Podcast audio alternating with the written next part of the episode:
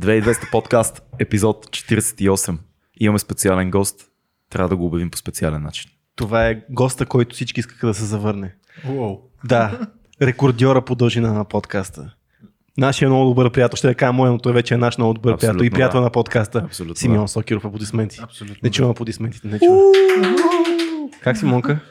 Добре. Вече като съм в подкаст, съм добре. Да, слагаш веднага едно лице и стават нещата. Това е. Да. Уморен съм, но сега съм добре. Как ти се струва новото ни студио, което не е толкова ново, но ти си бил в предното. Много така, че... добре. По-просторно е, повече има въздух и човек така може да си... Да. Да си отвори мисълта и вместо 3 часа подкаст да направи 10 часа и да изде платимен подкаст. Абсолютен максималист. Винаги. По какво работиш напоследък? Реч на Кастро ще е. Белия гълъб лети към наши, влезе през прозореца. Подкастро. 5 часа без спирачка. Подкастро. Мисля, че това трябва да е твой собствен. Твоя сегмент. Някакъв сегмент. Негов си подкаст направо, без гости. Без гости, сам, подкастро. И просто ще рантиш за рандъм шит. Подкаст на подкаста. Да. Или може би просто под подкастро. Аз се опитвам да го привлече към нас, а ти се опитваш да му дадеш платформа. Значи, ние твърде голяма за нас, брат. Да, ние всичките гости искаме да ги караме да правят подкасти. Ще ни погълне накрая това цялото нещо. Не жих история подобно. Ще ни изядеш отвътре. Защо смяташ, ние си имаме някакво обяснение? Защо мислиш, че хората искат да те чуят отново? Как разсъждаваш на глас? Нямам никаква идея, аз съм се чувал отстрани и ако може никога да не се чува повече, ще да ми е идеално. Всъщност имахме запитване, да. Анкетка някаква, в която хората ни казаха кои са топ 5 любимите им подкасти и твоето име беше едно от тези, които най-често изкачаше. Което е интересно, защото повечето хора в класацията бяха доста известни. Нали, Кито Дар, Жлъч, кой още е? Стефан Митев, който също е популярен по някакъв начин. Еленко, Еленко май не беше в класацията. Беше. Той е в една друга класация. Но да, всъщност оказва се, че тази наша мечта да имаме подкаст, в който хората обръщат едно и също внимание на популярни личности в интернет и на тотално неизвестни за тях хора, наши приятели, това се случва. И това е много яко. Но какво работиш в момента? Това ни разкажи. Защото нека да припомним, ти си режисьор, занимаваш се с игри много активно, аниматор, как се казва, всичко, дето правиш. Има ли една обединителна дума? Обединителна дума? Креатор. Да, може. Ел Креадор. Правя креатурист. А понякога само халтурист и ставаш халтурист. Да. Ей, оцелих тук мазала. Не съм правил халтури от доста време. Така ли, това е много хубаво. Да. Ами какво правим в момента? В компанията, в която бачкам, правим едни готини анимации, които са с motion capture, с масовки, с всякакви неща, които са като рекламни материали към една игра, която ще излиза. Тя вече е анонсирана. Работиме по Троя, която е част от една дълга и успешна сага Total War на стратегически игри, такива, които си имат много така заклети фенове. Така, работа е... Кажи ми нещо за тениската, с която си, защото аз мога да оценя чудовището и стила и много ме кефи, но не знам нищо за това. Абе, по принцип не е чудовище. Това е едно от най-милите създания в историята на киното. Вижда ли се филка на камерата? Да, това е Тоторо. От едно филмче на Хаяо Миязаки, едно от най-известните му. Може да се след Тоторо. Само че в случая е гигантско японско чудовище, което е като Тоторо. Което... Това е заигравка с Годзила някаква. Разбира се, Тоторила някаква така. И как му казаха японците? Кайджу. Мисля, че Кайджу беше от тия гигантските японски чудовища, което сега аз като работя и в японска фирма и някакси и съм фен на Миязаки, нещата се лепват много добре. А пък и един от шефовете на Сега също носи името Миязаки и в общите линии така е интересно. Пътувал ли си към Азия напоследък да те... Поставим в инкубатор, изолатор. Човек, интересно, че стана на въпрос. Имам пътуване до Япония сега края на другия месец. Ще ходиш ли? Ами не знам, ми се иска да хода, но не знам как да не хода. Аз всичко съм си предплатил. Нека да задам въпрос. Господин Сокиров, сър, оплашен ли сте от коронавирус? Да, оплашен съм от хората. Не ме плашат хората, не ме плаши вирус. Доколкото чух вече някакви алтави хора се презапасяват. С какво? С мокри кърпички, с хранителни продукти и така нататък. Консерви и спирт. Сървайвари такива. Сървайвари, но те даже не знаят как се прави като хората. Което е такъв много готвен да гледаш човек, който искаш да оцелее от нещо, от което няма какво да оцелява толкова, и той не би успял, ако имаше от какво да оцелее. В смисъл, интересна комбинация, добро наблюдение. Всъщност, какво се случва? Значи, в момента, доколкото аз последно гледам, защото знаеш, че си падам леко постапокалиптична натура такава. Ето в това сме си много близки. Да, значи в момента има 80 хиляди са заболелите цялостно, от които 2000 и нещо са смъртните случаи, и това, което е интересно, че 90% от смъртните случаи са възрастни хора. Тоест хора над 50, 60, 70 и се увеличава спрямо симптомите, затова може би. Но то е нормално, възрастните хора, по принцип никой не е живял вечно, или аз поне такъв човек не познавам. Много ми е мъчно за всички тия хора, които се спомняли, разбира се. Естествено. Но винаги хората в някакъв момент им се случва това нещо.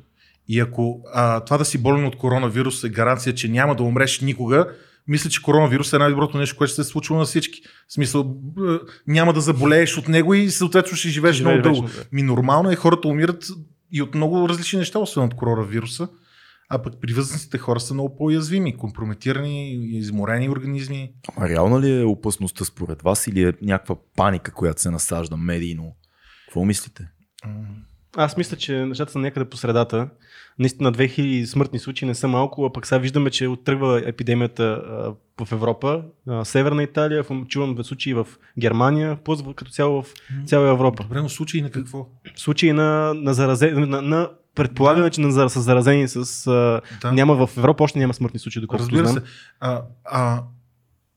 Мислята ми е, ако смъртността при коронавирус е съща като при нормалния грип, какво щеше да знае, да стане, ако не му знаехме името? Нищо, хората ще си живеят просто. Да, просто ще умират от пневмония. Ма много по-високо от тази при нормалния грип. Не съм много убеден. Гледах някакви статистики за щатите през последните години, особено за 2018 година. Огромно количество умрели хора от вируса на грип. В смисъл... хората се нуждаят от емоционални пингове. Става им... завличат се, интересуват се и потъват с някакъв живот, който гледат от филми, списания и така нататък. Заради това взимат някакви кредити, за да може да си го позват кредити и държат на една и съща работа да стоят, защото ги е страх, имат да изплащат коли, апартаменти и така нататък. Това води до едно еднообразие, и когато хората, той е като налягане, всеки човек има налягане в себе си. И това налягане трябва да гръмне някъде. В смисъл, винаги трябва да има някаква заплаха, винаги трябва да има нещо, което да е фрапантно, екзотично, бомбастично, и то да те заплашва по някакъв начин, за да ти раде едно такова чувство за живост. И ако помните Man in Black, какво каза Кей, то всеки ден има някаква заплаха, която ще унищожи света. В смисъл, това е абсолютно нормално. Това, което трябва да правят хората, е да гледат какво казват вирусолозите по въпроса, защото те имат най-компетентното мнение. Но хората, какво ти кажа, мен ме притесняваме това, че хората не има интересен живот и си го правят интересен, с хубавата дума ще използвам, зорлем. Да. Какво трябва да има смъртна заплаха, за да почнат да живеят хората? В смисъл да усетят някакъв емоционален тласък да съществуват.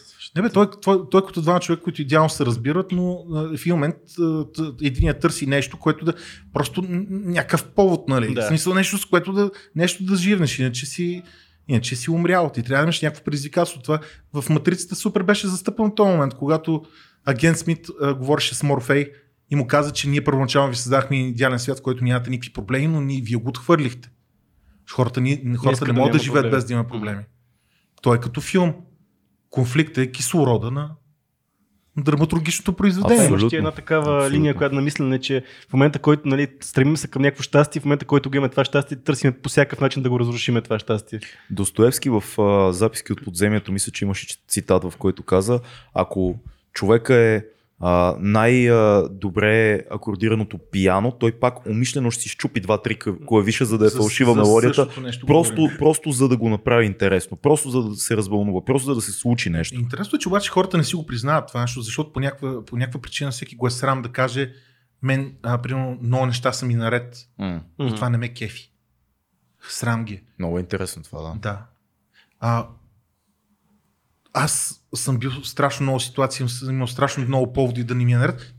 Винаги се боря нещата да станат наред и гледам да не ги развалям, когато са наред. Защото имам какво друго, затова са блажени хората, които занимават с изкуство. Те не могат да им е скучно. Какво значи? Ами скучно ми аз? Много особена дума. В смисъл, да, човек мога да е скучен, защото си отделил време да се занимаваш с него и той да те умори, нали? Така. Но просто да седа и да нямам какво да правя. Ти само си представи да нямаш какво да правиш. Много е странно и когато много ме кефи тази идея с заплахата, която вечно е надвиснала над нас. Предполагам, много добре си спомняш филма "Седмия печат" на Бергман. Този, който е един рицар играше шах със смъртта, действието се развива в 15 век. Селен Делон ли, човек? Мисля, че не знам дали беше Селен Делон. Не съм много сигурен. Феноменален филм. Гледали сме го в някакви със сигурност. Смъртта беше с черно и една бяла, само едно бяло лице. Играха шах, морето нали отзад. И всъщност действието се развива в един град, държава, 15 век и има чума. И заради чумата рицаря се връща от кръстоносен поход. И това, което той заварва, хората са изпляскали заради чумата. Едни се отдават на всички плътски удоволствия. Разврат, пиене, всичко, което се сещаш. Други подхождат тотално иронично и цинично и казват много ясно, че ще дойде чумата. Бог отдавна си отишъл, нали, седмия печат. Ако си спомняте, седмия печат е в Евангелието на Йоан. Момента, в който той казва, когато се счупи седмия печат, тогава небето ще бъде мълчаливо, защото Бог си е отишъл. Тогава идва апокалипсиса. Това е началото на апокалипсиса. Та, едни казват, да, естествено, ние сме ужасни същества, Бог си тръгна и дойде чумата. Нали? И трети, които казват, аз съм виновен, самобичуват се, правят едни паради такива през града, минават монаси и самобичуват. И рицаря вижда цялото това нещо. Единствените хора, които се спасиха, бяха едни пътуващи артисти, които правеха на площада театър, такова цинично театър от 15 век. Такова. Те всъщност бяха много религиозни и те казаха, всичко ще е наред с нас. Те повярваха наистина в Бог, в истината. И това е много интересно, как като има голяма заплаха, всеки реагира по различен начин. Ние малко или много сега с цялото това нещо около коронавирус го виждаме. Как едни казват, аз ще купя най-модерната маска, ще таковам. Други казват, вие лудели сте, това никога не може да ме удари мене. Това цялото нещо е, да кажем, медийна кампания някаква. Други казват, ето доказателство, Тръмп са разработили вируса, за да паднат акциите, нали, конспиративната гледна точка. Други казват, сега ще ядеме, ще пиеме, ще таковаме, само и само за да се свършва. Много интересна тази тема. Всички реагираме различно на това. Ако помниш, едно от много съществените упражнения по драматургия е... Само да не кажеш уфото, защото уфото... Не е уфото. Не е уфото. Това е... Не стръпна като че... От упражнение по драматургия. Не е уфолог. Не е уфолог. То е за приспособление. Слагаш различни хора и им даваш един неудобен стол. Това е изключително интересно... И да видиш хората как ще се адаптират. Един ще се опита някак, трети ще се откаже, на четвърти ще му е обидно. Също да си е човешката природа, хората си щъкат като NPC-та в някакви игра и те си имат някакво AI, дали изкуствено, естествено и така нататък. Нещо си ги движи и ти, особено ако имаш някакъв режисьорски поглед върху нещата, който е по-скоро да наблюдаваш хората и да гледаш да попиеш цялото това нещо в себе си, да го осмислиш, да го анализираш, да видиш какъв му е патърна и какво означава това поведение на хората, тогава виждаш, че всеки нещо щъка и даже предварително знаеш какво ще направиш. Обаче има и хора, които те виждат, че го виждаш. Да. И се чувстват изключително удобно. Факт. Да. Но има хора, които много мразят някой да ги вижда, ама да ги вижда. И другото е интересно нещо, че хората много добре знаят, хората, които виждат, като видят някой и без да го познат, знаят кой още вижда. Това е супер странно нещо. Такива преживявания са уникални. На улицата си върва, в един момент нали, прибирам си някаква книга, нещо да си вадя телефон и такова, и поглеждам, че някакъв човек ме гледа. И аз го виждам, и аз го поглеждам. Удари ми такъв поглед, който малко на, как беше, ефекта на Колешов, в смисъл, всеки може да се прецени, но ние си знаехме какво си казахме с този човек. Всеки си тръгна. Това беше... И то такива пъти имам. Това е като някакъв комикс с супергерой. Дарбата да си съзнателен, да си внимателен в ежедневието си е станала толкова рядка, че вече хората, които притежават това нещо, се разпознават от време на време и като окей, ти го имаш. Нали? Да, просто е супер странно и някакво брутално небес, такова, дето апокалипсис идва и така нататък. Ти го поглеждаш и някой те вижда, че гледаш нещо. Повечето хора въобще не забелязват какво правиш. И същите тия хора, които не забелязват какво правиш, същите те са в руслото и те си имат едни като струни опънати, по които ходят като стедиканчета. Ходят си и правят си техните неща. Не остават нищо да ги изчопли, да им наруши този гланц. Аз съм се възхищавал винаги на такива хора, защото аз съм точно обратното. Просто ужасно. Аз имам чувството, че съществувам, поставям си някаква цел, движа се към нея и по пътя от всякъде подухват неща, мозъка ми отива насам, натам, връща се. Не е концентрация, не говоря за липса на концентрация. Просто на мисли, наблюдения, моментни такива състояния, които изкачат небе, човек, нещо. Движиш се към целта, но ако се оставиш, ако за момент си кажеш, няма активно да се движа с всичка сила, няма да стигна. Развиш се остава на дейдриминга. Как е на български това? Да мечтаеш, да се носиш, да се рееш по някакъв начин. Много е странно. Аз пък съм посредата на двете неща, защото примерно ти си човек, който игнорира всичко, което, да кажем, това, което разбирам, игнорираш това, което се случва в външния свят и си ходиш по твоя път. Опитвам се, защото твърде много ме дърпа. Докато монката пък той пък се вглежда в нещата, аз бях като по-малък бях точно от този тип хора. В смисъл да се вглеждам, да се опитвам да видя историята за човек. В един момент се изморих. В един момент реших съзнателно да не го правя, просто причина, че си казах, какво гледам другите хора, аз също не се вгледам в себе си, което може би не е правилната гледна точка. Според мен неправилна гледна точка е всяка една крайност. Просто трябва да имаш моменти, в които правиш едното, моменти, в които правиш другото.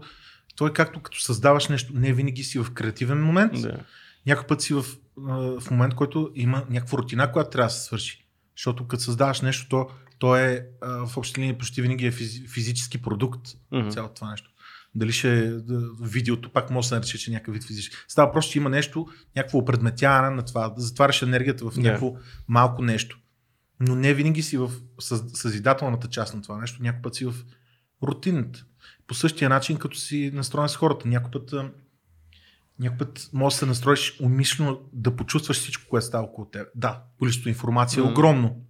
И ако пуснеш това firewall, нали, става много интересно. Друг път слагаш тотално firewall, защото имаш някакъв вътрешен процес да направиш.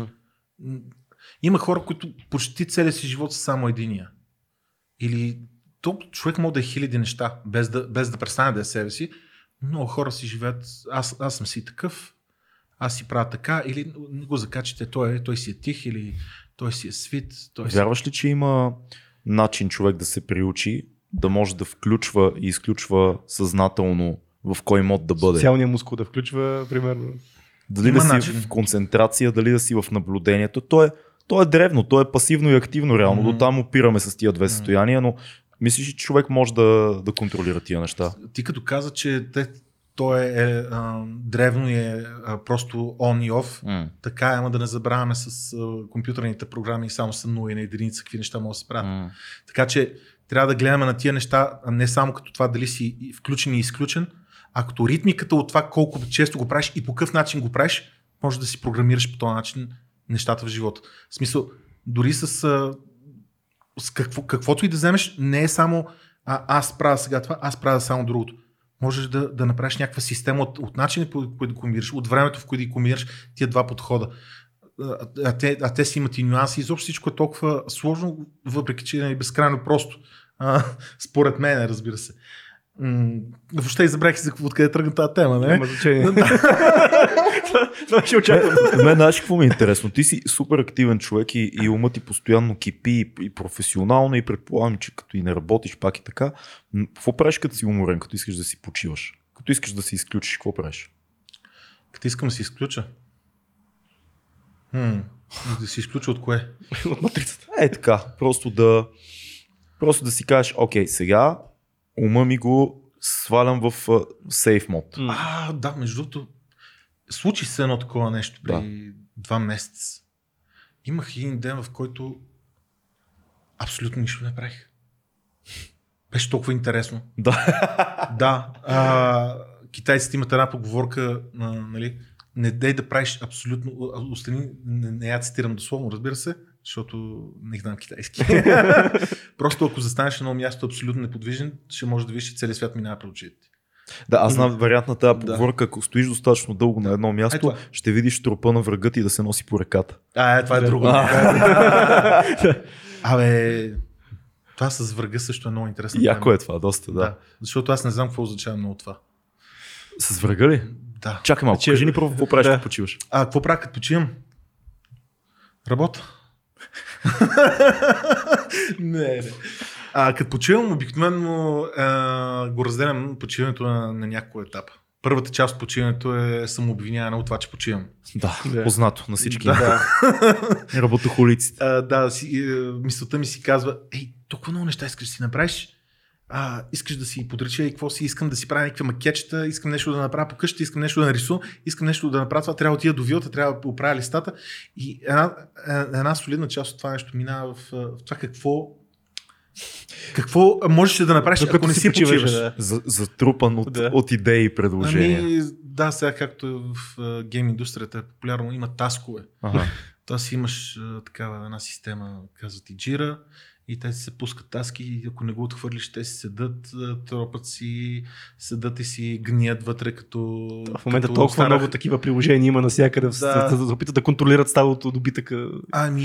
Да държат постоянно ти си някаква задача над главата. Да, как успяваш да излезеш от това състояние, дето натрупват се неща, ти кажеш, това бих правил, няма да правя нищо. По принципа на контраста, потъвам максимално в дупката, докато дойде момента, в който си кажеш, не ми дреме да става какво чете и тогава отсвирваш всичко. Аз имам сериозни задръжки относно това кога да спра да съм прихванат към нещо, което ме е обсебило до някаква степен. И е много трудно да се разделя с това дали аз съм това, което правя. И сериозно редовно имам грижи с това нещо. Много хора нямат въобще такъв проблем. Те са такива топани, прави каквото прави, не стане, бие си очекалата, I'm sorry. Или имаш оговорка с някой да ти каже, няма да дойда. Така реших. Или така съм преценил, така съм направил. Или това ще това не е ли по-скоро някой не ти казва неща? В смисъл, той има причини, обаче решава да не ти ги казва. Да, не ти казва, че е тъп, защото той не знае. Примерно, защото 100% и това има много. Шигурно се, повечето се, случаи някой не иска да... това, което кажа, не е дошъл. Се тъпи, така е. Айде, не е дошъл някой ми, примерно, закъснява с 1 час. Аз нали знаеш, че закъснявам по принцип. Смисъл... с 1 час. Има хора.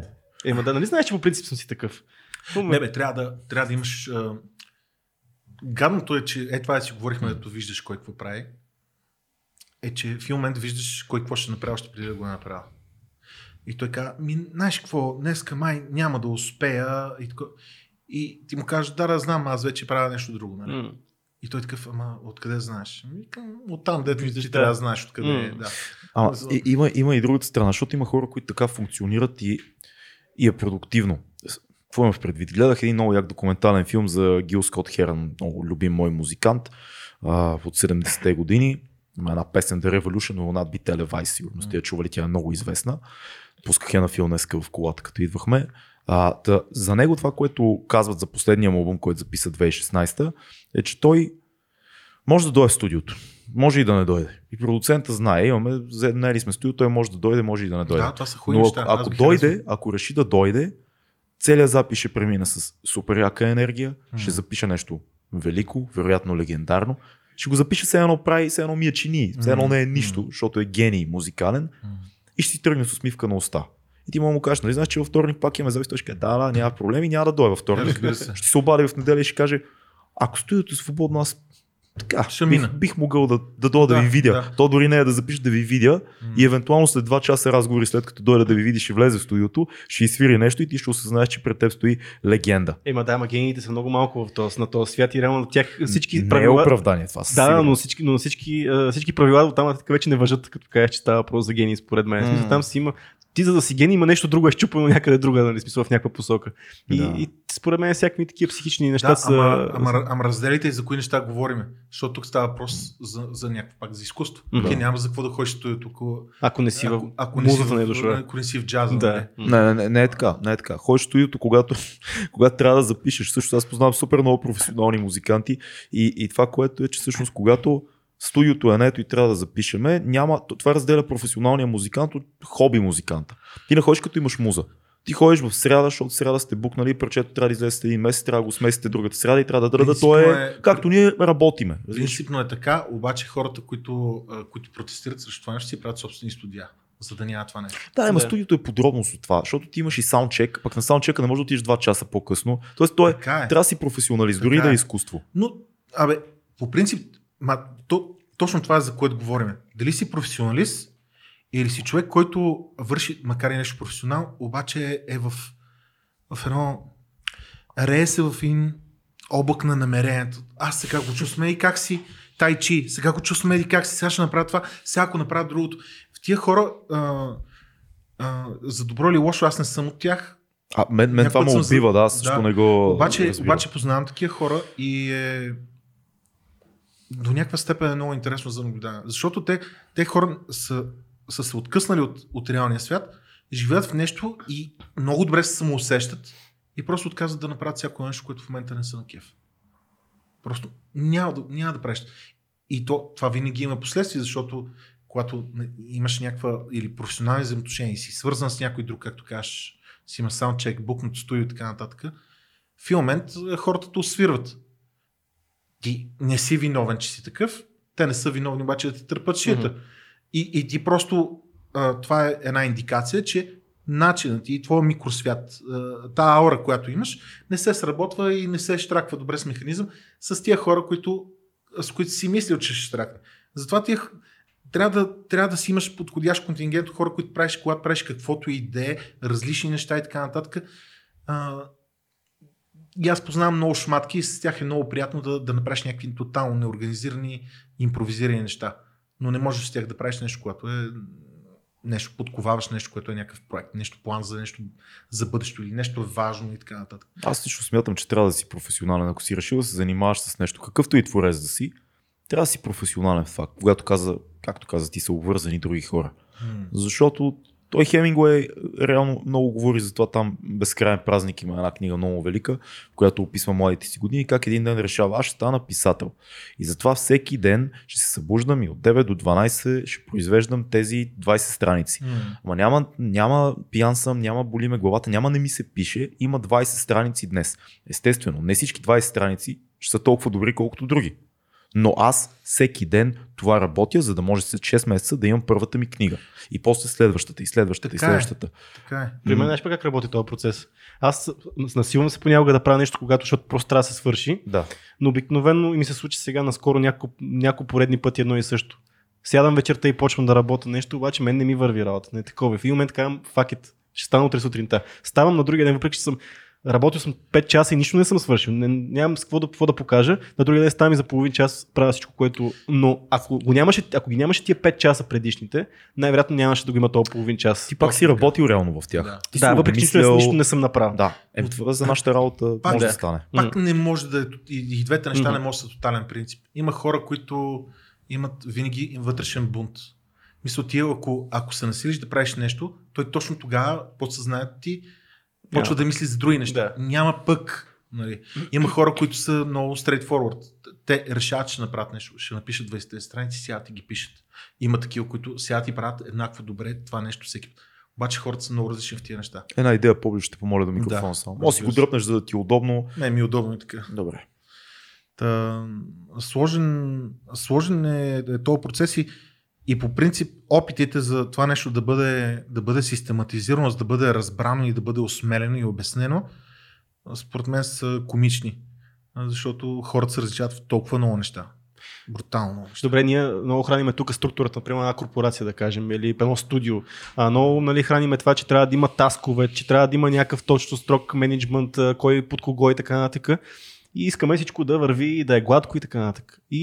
А пък ако събереме ние четиримата тук, които сме, и нямаме никаква иерархия, никаква структура, никой не си поставя задачи, и ние сме четирима различни хора по начина, по който вършат работа, смяташ ли, че е така приятелски ще успеем да свършим някаква работа, ако няма някаква тотално определена структура, как ние трябва да работиме, кой какво трябва да свърши, кой отговаря за какво и така нататък. Зависи какво имаш пред под структура, защото някаква форма на... Да речем, че работих в GameDev в момента. Да. Примерно, една примерна ситуация. Ако работих по игри в момента, така. Там всичко е пълно с, да речем, че е пълно с някакви таскове, всеки трябва да се знае до секунда колко, какво е правил. Много трудна работа. В смисъл, много трудна работа. Особено когато има хора, които са някаква по-ишлеме работа. Примерно трябва да занесеш, аз съм момче за всичко и трябва да занеса по една бутилка на някакви готини пичове да правят подкаст. Това е изборима и свършима работа. Оп, цък, свършваш. Когато обаче имаш работа с някакви, трябва да измислиш нещо, трябва да си в някакъв research and development период за нещо. Нещо, което не знаеш или имаш някакъв проблем конкретен, който трябва да решиш. И ти не знаеш откъде ще излезе това нещо. И до ти те питат, за колко време ще го измислиш? What the fuck, човек? Как за колко време ще измислиш това? В смисъл, за колко време ще измислиш една опера, примерно? Или за колко време ще ти дойде... колко време ти трябва да вземеш Оскар? В смисъл, аз искам да го сложа в таск това. И ще те подсещам, за да ги... И просто ти ще въвеждаш дните, в които си работил за Оскара, за да видим до кой процент си стигнала.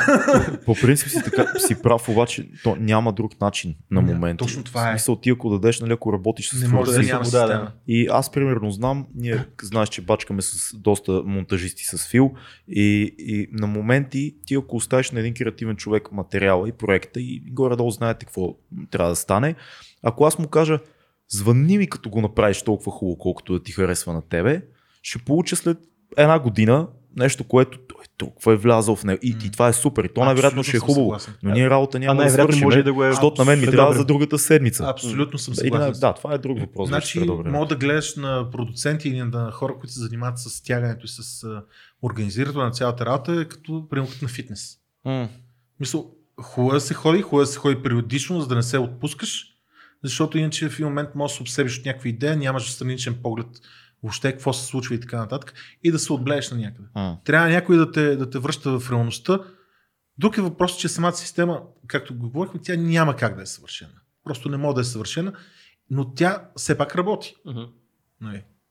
Но има и случаи, в които няма как да работи, естествено, но то е като всяко друго нещо. Но със сигурност работи по-добре, отколкото ако няма никаква система. И то не е за друго, защото не работиш сам. Има хора, точно защото се различават, това е някакъв вид регулация. В смисъл, имаш 100 човека, които работят, единия, ако не му виждаш какво прави монитора или такова, ще слаква по цял ден и ще гледа клипове, защото е дошъл с някаква друга мотивация да работи. Трети ще седи и ще прави неща в грешна посока, четвърти няма въобще да работи и ще гледа тъпо в една точка и така нататък. Трябва да има някакви... Човечеството трябва винаги да търси и да намира някакви начини много хора да седат и да бъдат организирани да работят едно нещо. Това е големия проблем, защото хората са страшно различни. И затова винаги за мен е било...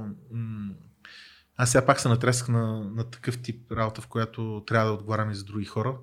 Имах почивка известно време, но е по-добрият вариант, в който отговаряш за собствените си действия и има продуцент.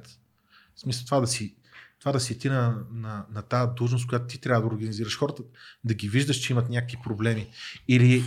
Или те да те гледат в очите и да ти кажат, тази система няма как да работи заради точно конкретни ситуации и ти да знаеш, че те са прави и въпреки това ти е работа да използваш и да внедряваш тази система и да искаш тя да работи.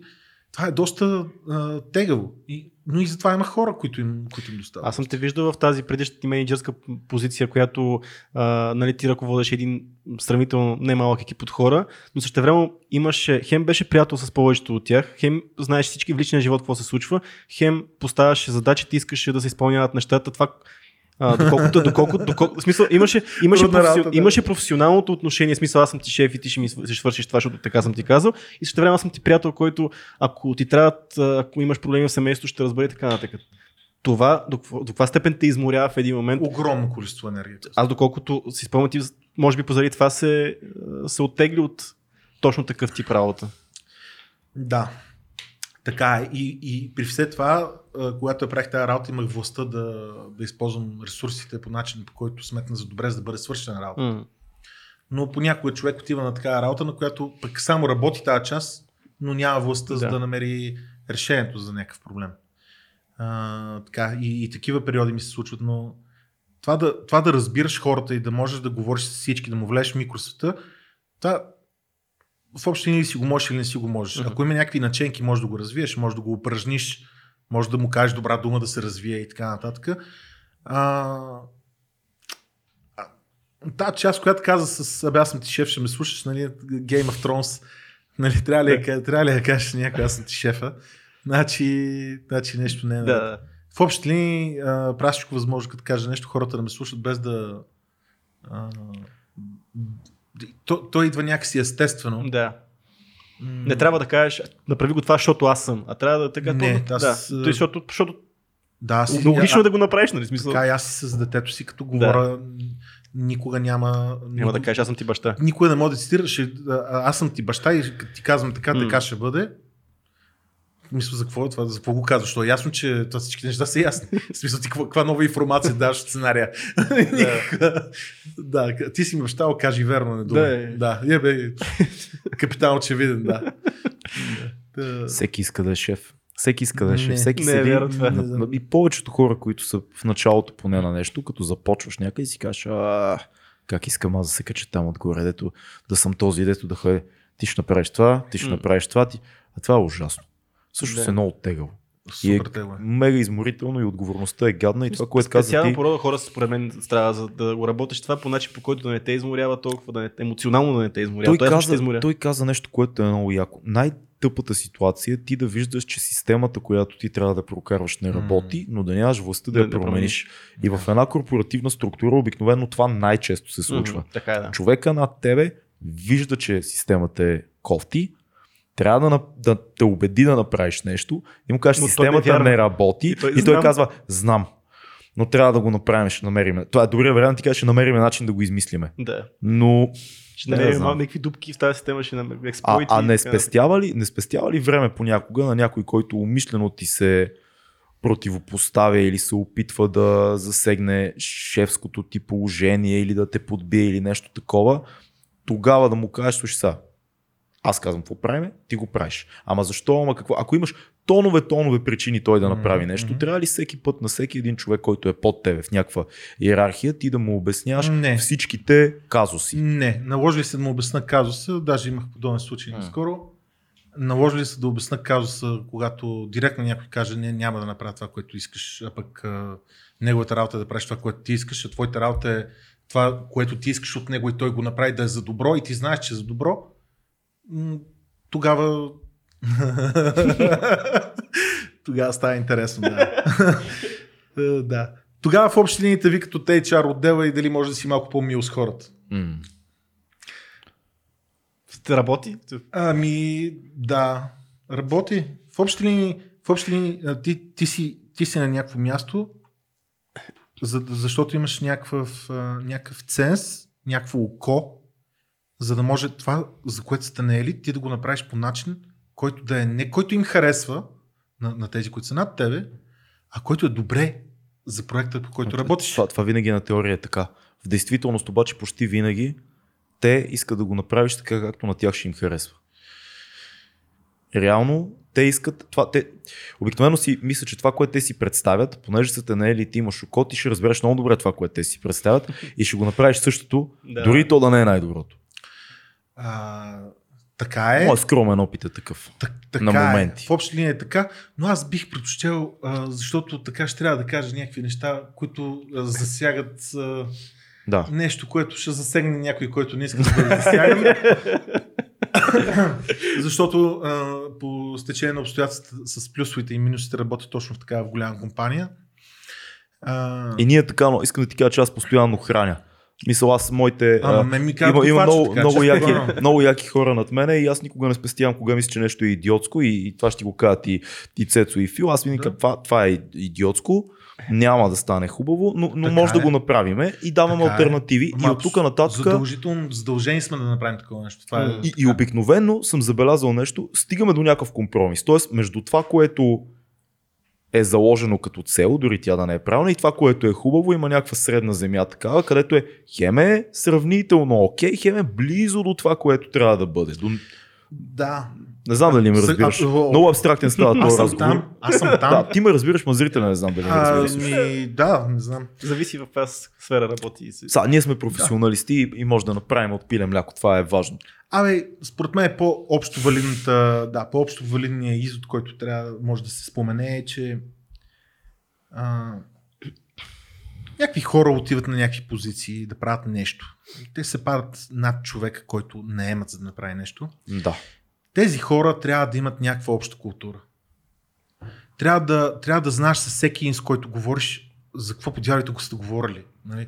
Не трябва да пускаш някакви термини в ефира, ще ти розовее монтажа на CRT-то, примерно, или много ми е жълт мапинга на текстурата, или някакви такива неща, просто защото си чул по мейли, че нещо се говори. Трябва да знаеш за какво става въпрос. Искам да използвам следващия мейл, който пиша, понеже аз постоянно пиша мейли в моята работа. Много ми е жълт мапинга на текстурата. Да. Управете шах. CRD-то. Жълт е доста грубо. Може да кажеш просто, че ти жълт е. Да, и това CRD няма ли някой да го оправи, моля? Управете го това. Каквото и да е това. Да. Или моето, това е мега грозно. Не, това са твоите ужасно непрофесионални термини. Аз тук, беби, аз... Това е грозно. Аз по човешки език го казвам са. Жълте е ми. На езика на плепса. Там и жълте е. Трябва да има и такива хора, остави да не са всички като нас. Тук сме се събрали само от каймака. Каймака сме тук. Въпроси е масло. Искам да те питам нещо много важно за мен и това е, искам да говорим малко за позитивизма. Защото ти си много позитивен човек, болен оптимист. Не, мисля, че аз поне така го усещам. Ще говорим защо го усещаш така. Да, най-вероятно. Да. Но аз смятам, че в момента става все по-трудно да бъдеш позитивен и да виждаш хубавото в нещата. Но мисля, аз нямам този проблем, но виждам хората около мене. Защо гледаш към мен? Не гледам, къде да гледам. И виждам това нещо как се случва е тук на улицата. Че хората вече стават много по-негативни. Виждат чашата наполовина празна всеки път. Постоянно мрънкане за нещо, което се е случило. Дори то не те засяга толкова, ти пак мрънкаш за него. А да кажеш, животът е прекрасен, най-общо казано. Защо си мислиш, че си оптимист и си позитивен човек и защо не си? Не съм оптимист, не съм позитивен човек, не съм и негативен човек. И защото сега ще ти кажа моята гледна точка по това, защото е много, много сериозна тема. Сега може да прозвучи малко странно, но това, което мисля е, че човек трябва да си скъса задника от това, за да прави нещата по-добри, след това да погледне обективно, да оцени усилието и резултата от това, което е направил и да се зарадва. Това не означава обаче си позитивен, защото позитивен означава филтър, негативен също означава филтър. Както като сложиш един червен филтър, не виждаш този спектър, виждаш останалите. Нали? Как ти кажа, през цялото време хората казват, бъди позитивен или гледай сега какво става. Всички са прави. Това е целият проблем, че основната отговорност на личността е да има, като в мътна вода, да има един лазер, който да те води, да има някакъв пътеводен вектор и ти да се бориш подобно на как се каже, кардиограма, пикове, спадове, синусоиди. Измежду всички тия неща, които се опитват да те разсеят, да те негативизират или пък да изпаднеш в някаква еуфория, което също не е много добре. Аз не съм позитивен, аз просто правя страшно много неща, за да бъда доволен и хората, които зависят от мене, да бъдат доволни. И когато успея да го направя по правилен начин, аз просто оценявам ситуацията. Иначе това да видиш също, че има много негативни хора, също не е позитивно. Uh-huh. Защото по принцип позитивният човек тия неща не ги вижда. Но не мога да се отрече, че има много неща, които като се вгледаш, има една така патернизация, виждаш повторяеми модели в хора, в ситуации, които са тревожни, ама това е както, това е тревога по пирамидата на Абрахам Маслоу. Mm. Това е когато се натовариш в един момент, или поне си, защото ми харесва да мисля, че се опитвам да се качвам нагоре по тази пирамида. В момента, в който си надмогнеш над някакви неща, да имаш какво да ядеш, да имаш какво да облечеш, къде да спиш и така нататък, почваш да се грижиш за някакви други неща. Почваш да се грижиш за по-широк кръг от хора. До момента, в който почваш да те грижиш за нещата, такива каквито са, просто те грижиш за самите неща. Uh-huh. Не само за живите даже. Просто почваш да се опитваш да те е интересно да се грижиш, както в момента сега някакви активизъм има по всякакви теми, хората се вълнуват от всичко. Не и от себе си, нали? Това е другата крайност. Но номера според мен се вълнуваш от себе си и да има като импулси от себе си навънка към света. Хората обаче бъркат това. Те престават да ги интересува какво става вътре в тях и единственото нещо, което почват да се интересуват е какво става в света. Яре ми сега какво става в света. Океаните, пластмаси, расизъм. Единствено, огромен контингент от хора се занимават единствено с това какво правят другите хора. Което е безумно.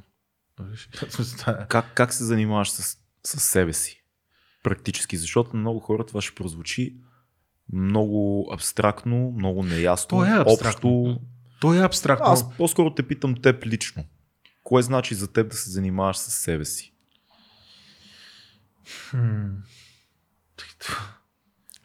По-добре да вземеш картина на Пит Мондриан да разгледаш. Нали, какво означава да се занимаваш с себе си? Това означава да изследваш мисловните пътеки, които да водят до нещо. Okay. Да си обърнеш внимание, да видиш, като стигнеш до мисъл Б, коя е била мисълта А. И защо вървиш по този път? Защо в определени ситуации си реактивен към някакви неща? Защо се товариш чуждо бреме или защо не ти дреме за някой, въпреки това рядко го усещам.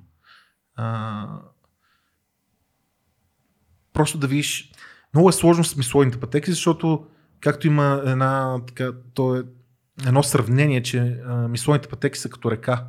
Ако пуснеш някъде да тече река, тя ще се направи корито и вече оттам ще тече. Да. Това е принципа и на обучението, това е принципа въобще на развитието на мозък. Да тръгваш, може някъде да е по-малко. Това е както ако в една повърхност направиш една малка дерюга, водата ще отиде първо там. Uh-huh. И ти, гледайки, че отиват първо там, си кажеш, това работи.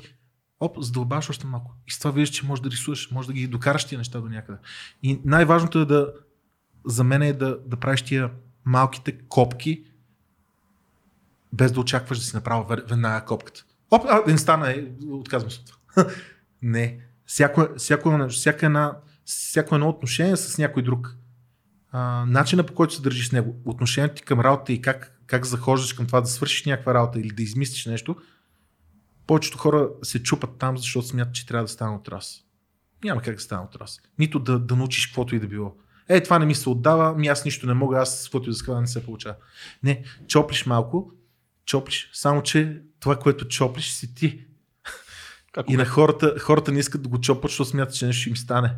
Когато се самоанализират хората, не мислят ли много това, което това ме навежда, когато ми казваш на тази мисъл, че когато се самоанализират хората, гледат много на повърхността проблема. Мисля, притеснявам се, не мога да спа тая нощ, защото имам много важна среща. Не, това е което казват. Това е което казват, ще ги притеснява ли? Да. Има огромна разлика между това, което казват хората, като говорят за себе си, и това, което мислят за себе си. Ако ти прави впечатление, страшно много хора, които не искат да остават на спокойствие. Отиваш някъде и там си работи телевизор. Аз си го пускам за компаника. Окей, няма лошо, по-живо е. Трябва ли да имаш компания през цялото време обаче? Uh-huh.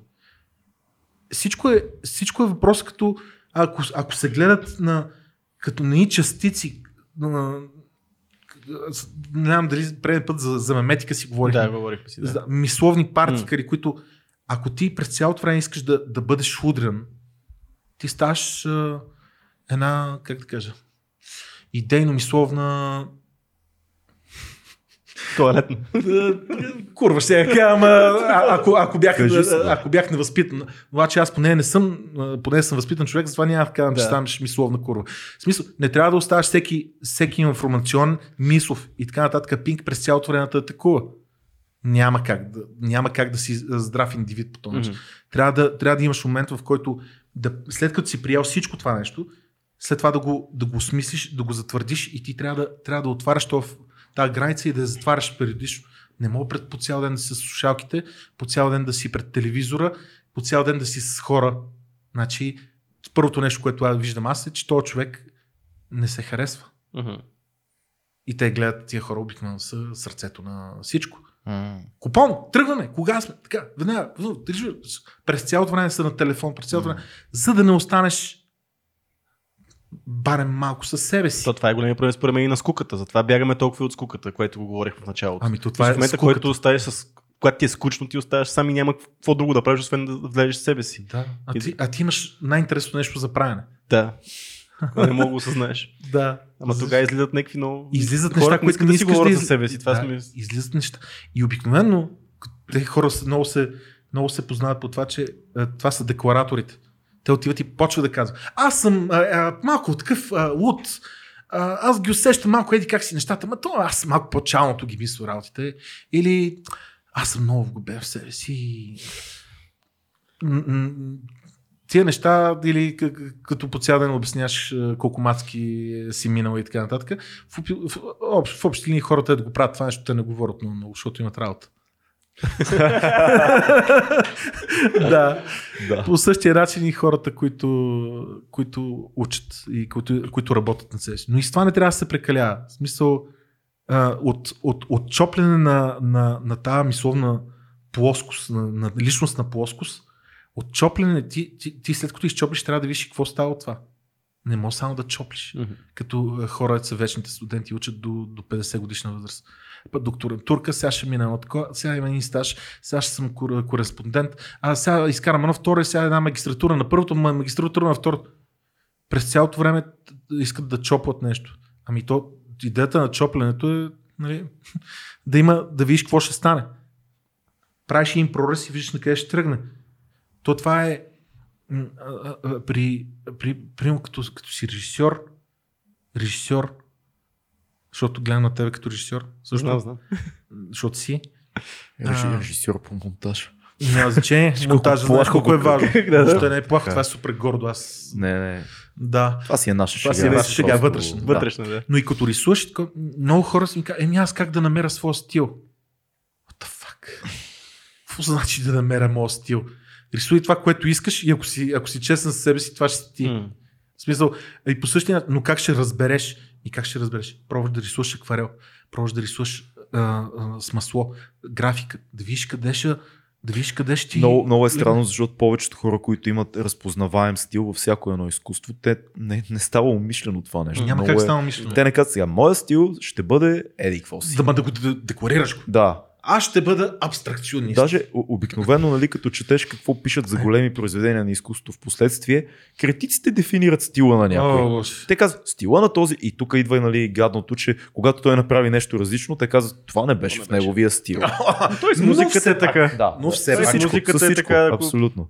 Ама колко е трудно да съм самокритичен към себе си, защото това, което го казваш, е много хубаво, ама аз почвам да рисувам нещо и той е пълен шит, обаче аз си казвам, много е хубаво. Не можеш, ако ти си гледал достатъчно картини преди да почнеш да рисуваш, ти няма как... Така, има хора, които бягат от собствената си критика и бягат, ако знам, че ти ще ме критикуваш мене, аз няма ти покажа моето произведение. Тебе ще го покажа на него, защото той ще каже много яко, защото той не е искрен с мен и ще ми каже... Пак супер. Вътре в себе си знаят истината. Според мен.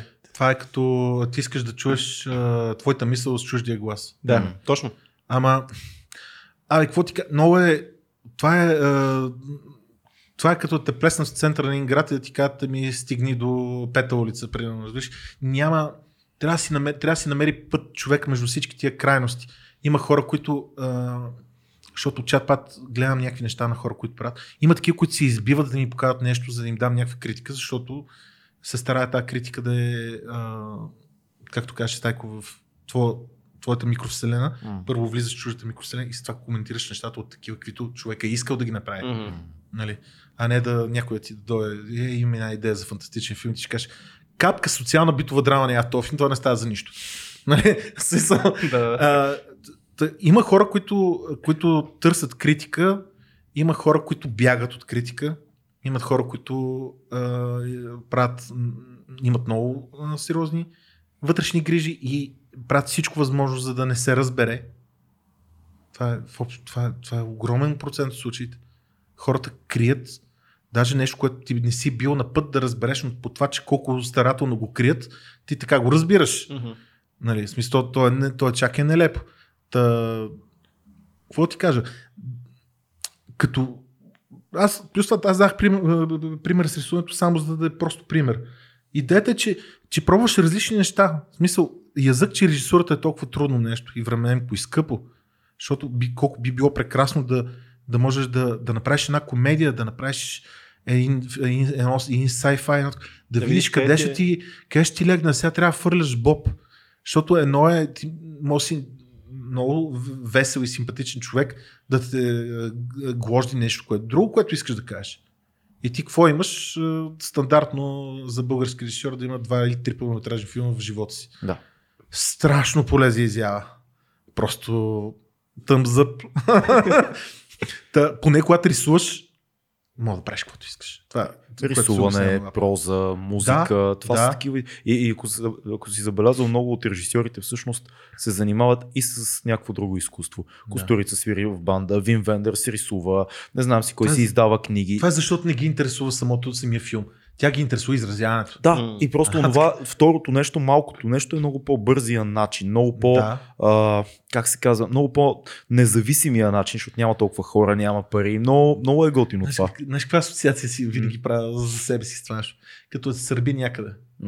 Представи си, вместо да се почешеш, да направиш едно бавно, 3-дневно плъзгане на една гигантска ръка по гърба. Ти ще си умрял тогава. Да.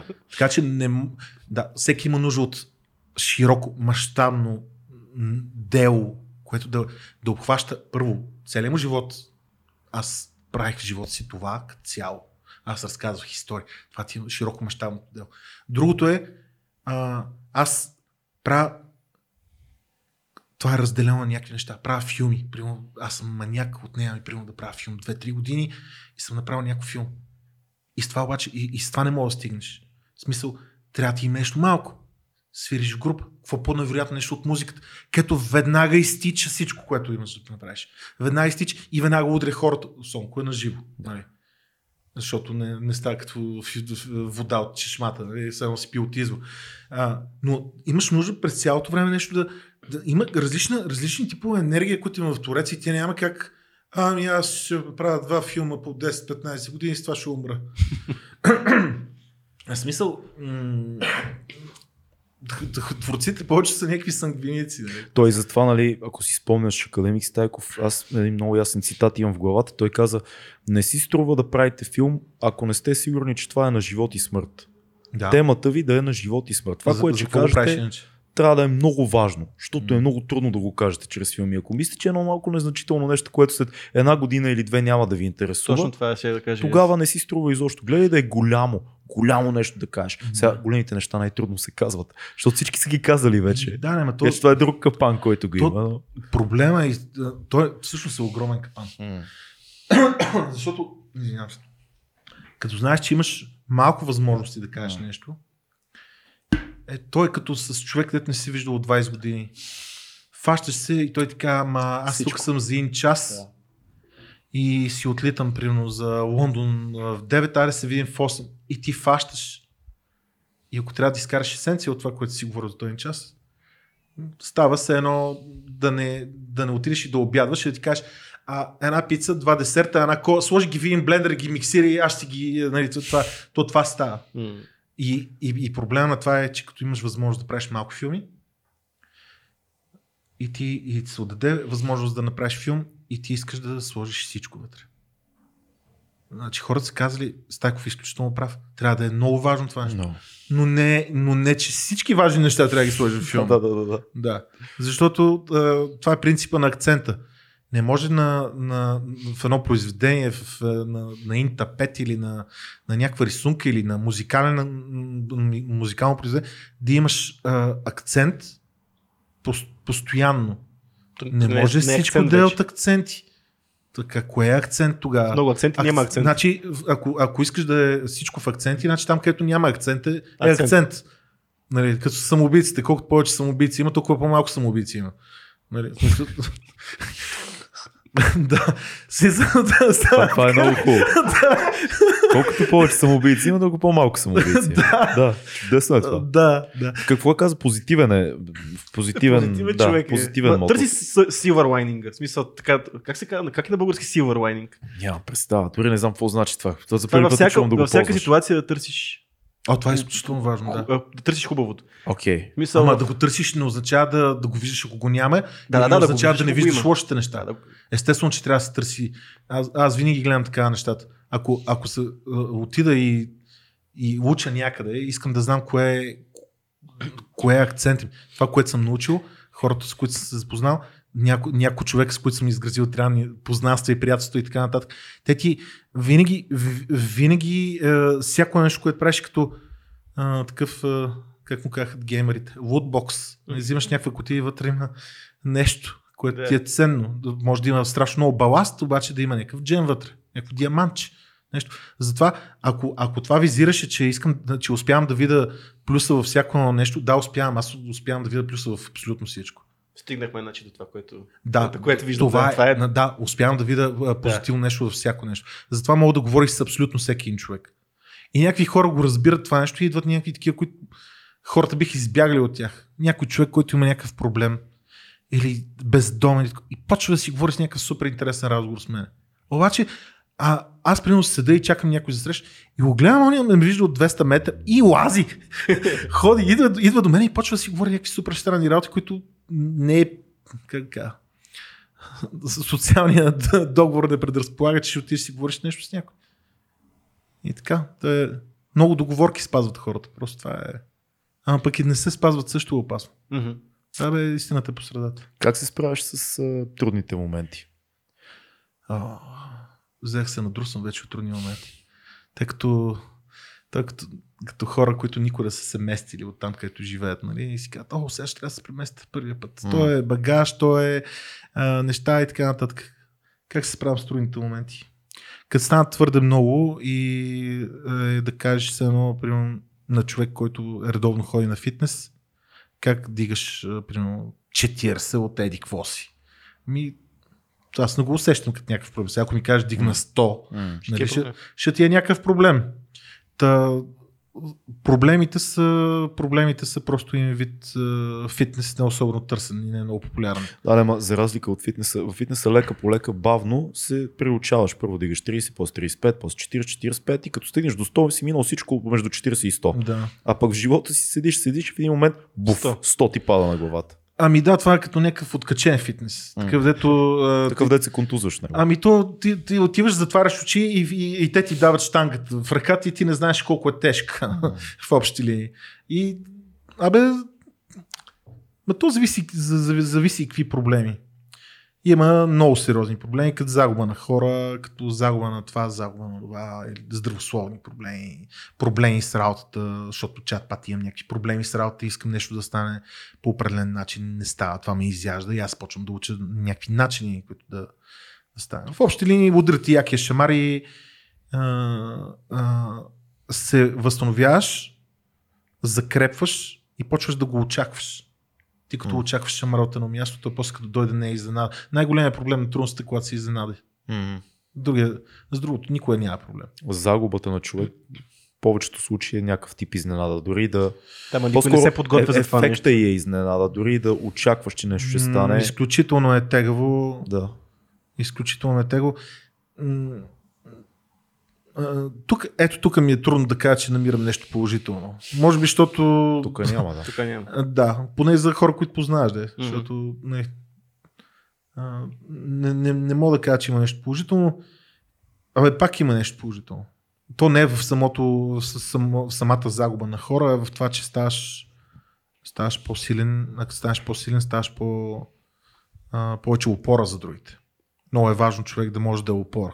Питърсен говори за това, между другото, доста, че ако когато се случи някаква трагедия в дадено семейство, ти искаш да си този човек от семейството, който да организира нещата. Ти искаш да си този човек, на който всички други да разчитат нещата да се случат, защото всички са прекършени по някакъв начин от загубата и никой не е в състояние да свърши нищо нормално. А трябва да се организира, дали погребение, дали такова. Ти искаш да останете заедно и да не правиш ада по-дълбоко, отколкото е. Абсолютно. Да не се изпокарате с роднините ти покрай леглото на човека, който е починал. Тоест да не става по-лошо, защото винаги може да стане по-лошо. Да.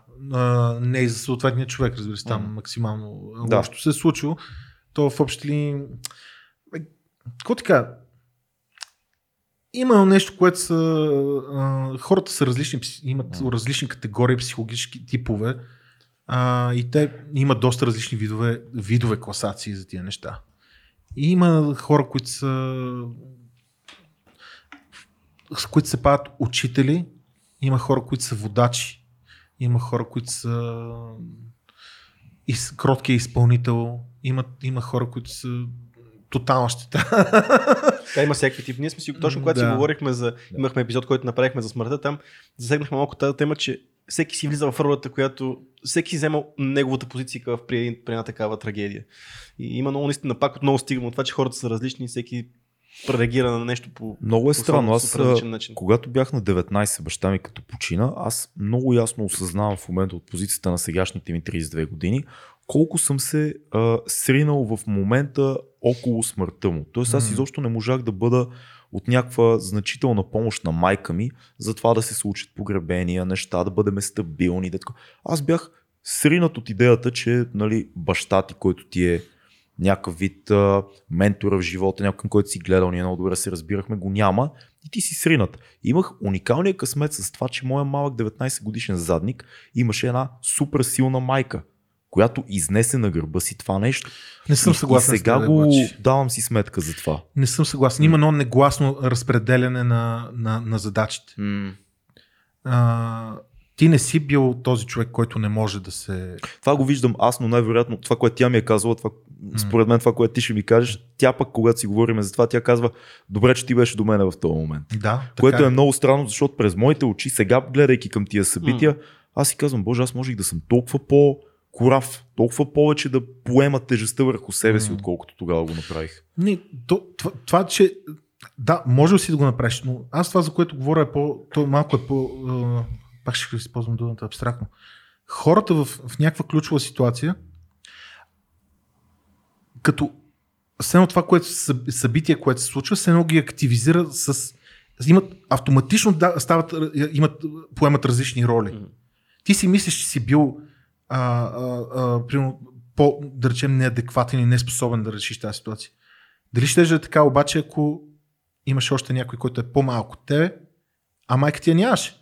Ще да видиш изведнъж как самата ситуация като куковод ще те направи тебе общ, ти ще си силни и така нататък. Абсолютно. По същия начин, по който има хора, които децата им много, много тегаво и много тежко карат пубертет и така нататък. Има хора, които изпитват жестоки семейни драми от това, че няма кой да отиде да напазарува след работа. Хората как ти кажа, изпълват някакси автоматично, и това малко ме плаши, изпълват едни формули, ако им е скучен живота, как ти го обясна? Ще го обясна с цветове, нали, аз нищо против. Представиш, че имаш една скала от черно до бяло. Когато живееш малко по-тегав живот или по-интересен живот, ти имаш и от черното, и от бялото. Когато живееш скучен живот, или някакъв лишен от това, което ти искаш, може за другите да е... Това няма никакво значение, в принцип, какво мисли за твоя живот, ти как го чувстваш. Хората живеят примерно от 15-ти нюанс, от 100 на сивото до 17-ти. Да. но понеже човек не може да живее в смисълта си за сиво, какво прави? Той живее в смисълта си, живее за черно-бяло. Съответно, ниският нюанс на сивото го прави черно, високият го прави бяло. Той дига контраста на значителни неща до неимоверност. Виждал съм хора, които спадат в невероятна драма, защото не могат да решат света на предетата. Какво ще бъде? Или някой не си е изтръскал от масата, пък бил паднал от руха. Те нямат никакви други проблеми, тия хора. Разбираш? И тогава малкото нещо става огромно нещо, защото в главата ти то е изключително важно. Не можеш да ги съдиш тия хора. В главата им е страшно важно нещо. Факт. Да. По същия начин, както хората се морят, правят си някакъв бизнес, гледат да изкарат някакви пари или тук на някакви местно ниво е направил някакви пари и така нататък. Изведнъж гледаш някакъв човек, като Мъск, примерно, който с някакъв размах прави нещата, те не могат да ти влезат в главата, размаха, на който се прави бизнес, нали? И в следващия момент още повече ти идват като шамарите и четеш какво му представлява един ден на този човек. Той работи. Какво му представлява? Няколко часа на ден работи, някакви неща, неговите си. В другото време се вижда с някакви хора. Отделя някакво време за мислене и така. Нещо такова бях чел, не го цитирам дословно. Но ми направи впечатление, че това не са хора, които се смазват от работа, защото не им е нужно. Те такива, каквито са, успяват да постигнат някакъв баланс. Иначе ти се счупваш от работа или хората, които казват, аз се смазвам от работа, тия богаташите и така. Това е тотално слеш. В Древна Гърция защо е имало този голям бум на философия и защо хуманитарни науки, мислене за ума и за душата? Защото богатите гърци са имали най-големия лукс, който е свободното време. Да. Те са имали роби, които им работят. Те по цял ден не се занимават практически с нищо, освен да седят и да нищят, защото са били богатите гърци, пак казвам, с дом, с храна, всякакви секс възможности, които могат да ти хрумнат от малки момченца до животинчета. И ти просто седиш и разсъждаваш за живота. Да. И си казваш сега аз кой съм, какво е битието, какъв е този етер, това защо е така.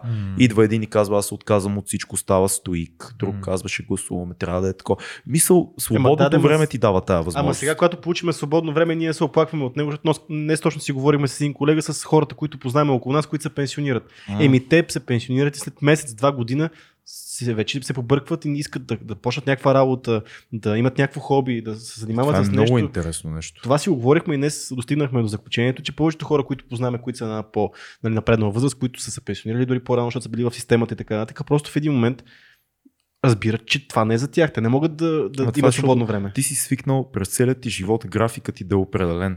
Ти знаеш, че някой е помислил за това. Ти да си от толкова до толкова часа тук и да дойде един човек много често, менеджерът ти, шефът или който е там и ти каже, сега правим това и това, после правим това и това. И когато това изчезне, ти оставаш... Някой да е структурирал. Да. Ти нямаш изградени никаква защитна система срещу това да се саморегулираш. Ето това ти говорих за работенето върху себе си. Като някой те намества и ти минаш по този коридор, слата побутват и влизаш в други и така нататък. И в момент има и момент, в който път трябва да го решиш сам това нещо. И какво правим тогава? Това е, между другото, на актрисите от надпис и на актьорите много сериозен проблем, защото имат изключително интензивен график.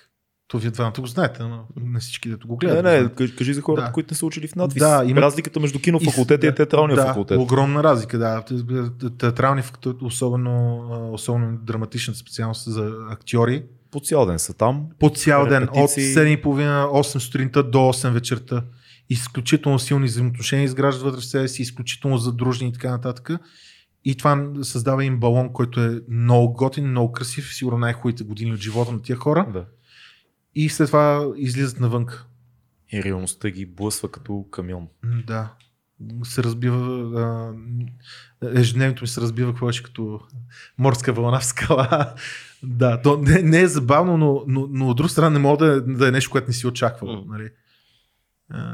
Въобще ли хората винаги се стремат да се гмурнат към нещо опиянящо, красиво и феерично и неестествено.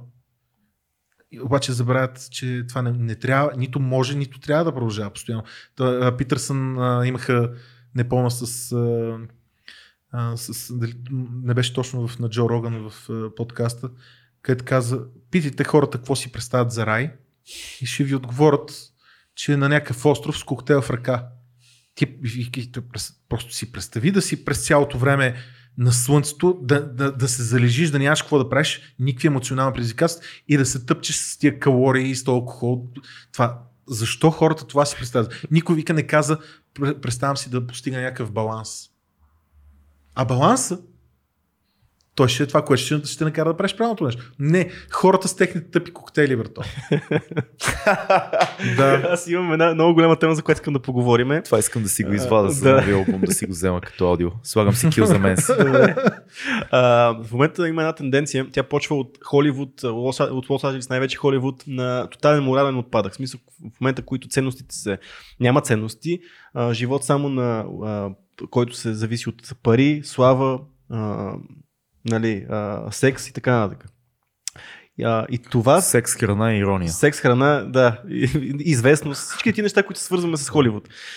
И в Холивуд се наблюдава едно търсене на духовното в момента. В смисъл, след като вече сме занулили всичките морални ценности, започват много хора да стигне до дъното, да търсят духовното, да се опитват да намират някаква помощ в религията, в различни източни култури и така нататък. И този тренд, според мен, влиза и в Европа вече малко по малко. В смисъл, след като сме стигнали до това, че не ни показа нищо друго, не ни показа човешки отношения, не ни показа любов, не ни показа духовното.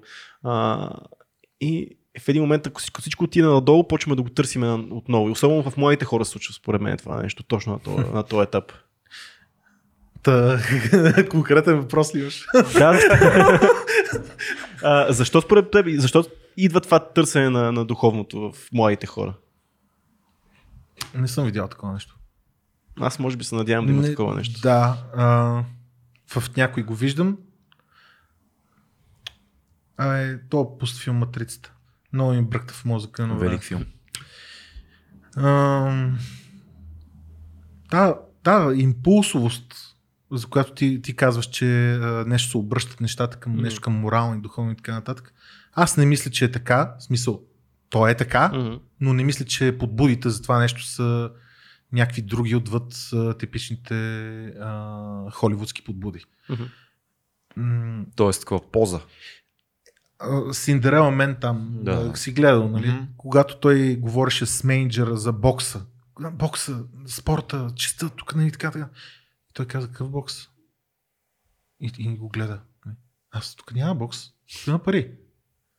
Така че това, че Холивуд винаги е някакви големи пулсации от няколко години. И когато се изхъби и спре да носи някакъв трепет един пулс, те го сменят с друг. Yeah. Просто мисля, че това се случва. А не, че някаква духовност в младите. Надявам се да си прав. Аз лично не виждам нещо подобно. А и пък това, което виждаме, е малко компрометирано от това, че виждаш някакви хора от определен кръг. Да, в смисъл, хората много често забравят, че хората, които виждат, са хора, които виждат в техния периметър. Има много други периметри, които може само да предполагаме, че съществуват. То реално и това не е първото залитане на Холивуд по духовните течения и учения. Реално 70-те години, 60-те и 70-те години, цялата хипи вълна. Реално това се случва, залива щатите и особено Калифорния, там Лос Анджелис. Това си удря много и става, всичките гурута стават много богати индийски, Ошо си купува часовники, Rolls-Royce, правят разни гигантски такива групи градчета, в които се събират комуни. И то пак си става бизнес, просто хората търсят отговорите, това е много интересното. Ти търсиш и когато има нещо толкова интересно и непознато за тебе, като изтока, който вече е по-познат, ти директно мислиш, това са отговорите. А много от тези гурута могат да бъдат изключително харизматични, чаровни, всезнаещи да изглеждат. Така е. Ти след като може да си представиш, че един кръчмар може да е супер чаровен и харизматичен, представи си за тия хора, които добиват тренинг в това нещо. Нали? Но пак ти казвам, не вярвам в тия течения. Не вярвам в тия течения. Никога не съм вярвал в течението. Винаги ги гледам подозрително. Да. Това като... ако вземеш общо събиране, примерно гледаш една птица и тя няма някакво поведение, нали? Тя си ходи тук, ходи си там и така нататък. Вземеш 5 птици и почваш да усещаш, че нещо се случи. В един момент ги гледаш в небето няколко стотин и те почва да се движат като математика. Uh-huh. В смисъл, има определени форми. Стават на спирали, някакви синусоиди и така нататък. Това е също, като стане всяко нещо, което се събере по много, то почва върху него да влияят други природни закони. По същия начин са хорските тенденции към каквото и да било, към тая social justice шитня, която се надявам да отмине в някакъв момент и така нататък. Разкрепостяването, което беше било в хипи времената, па след това каквото и да вземеш.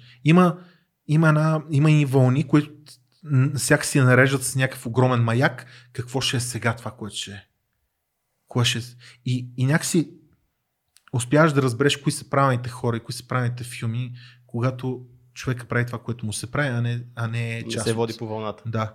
Но не винаги, някой път той прави нещо, което изглежда, че се е поводил по вълната, просто му се е правил. Mm-hmm. Да. Да. Нали? Той смяташ, че какъвто и да е повода една група да се събере, рано или късно еволюционните тенденции и закони на групата се качват най-отгоре и те почват да определят. Да. Значи, това е много интересна идея. Като ли някой седи и чака определени елементи от един същ вид да се съберат в някакво критично количество, за да почнат да действат някакви общи различни правила за тях. А това тези архетипни роли ли са? Тоест да имаш как се казва, алфа позицията, да имаш отдолу разпределители, да имаш ясната женска енергия, да имаш учениците, т.е. такива архетипни позиции. Говориш вътре в самата група, да. То винаги е така. Трябва да има това разпределение, което ти казах, че става автоматично, не е смисъл. Да.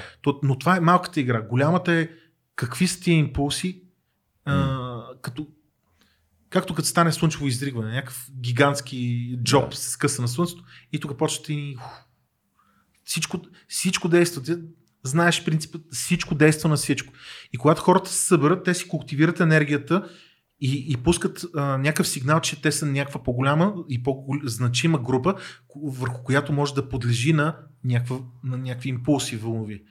И като се съберат някакви цели поколения, ти виждаш какво става. Едно поколение е така, друго поколение е друго. Кино, изкуство. Как всичко минава като през рипали такива в езеро. Много е странно и в мен винаги съм гледал да се дистанцирам от тия неща и според мен това е по-правилният подход. За мен има много, много важен индекс. Не съм му слагал име, защото не съм толкова самовлюбен. Но това е индекс, който показва доколко си податлив на всички тия неща.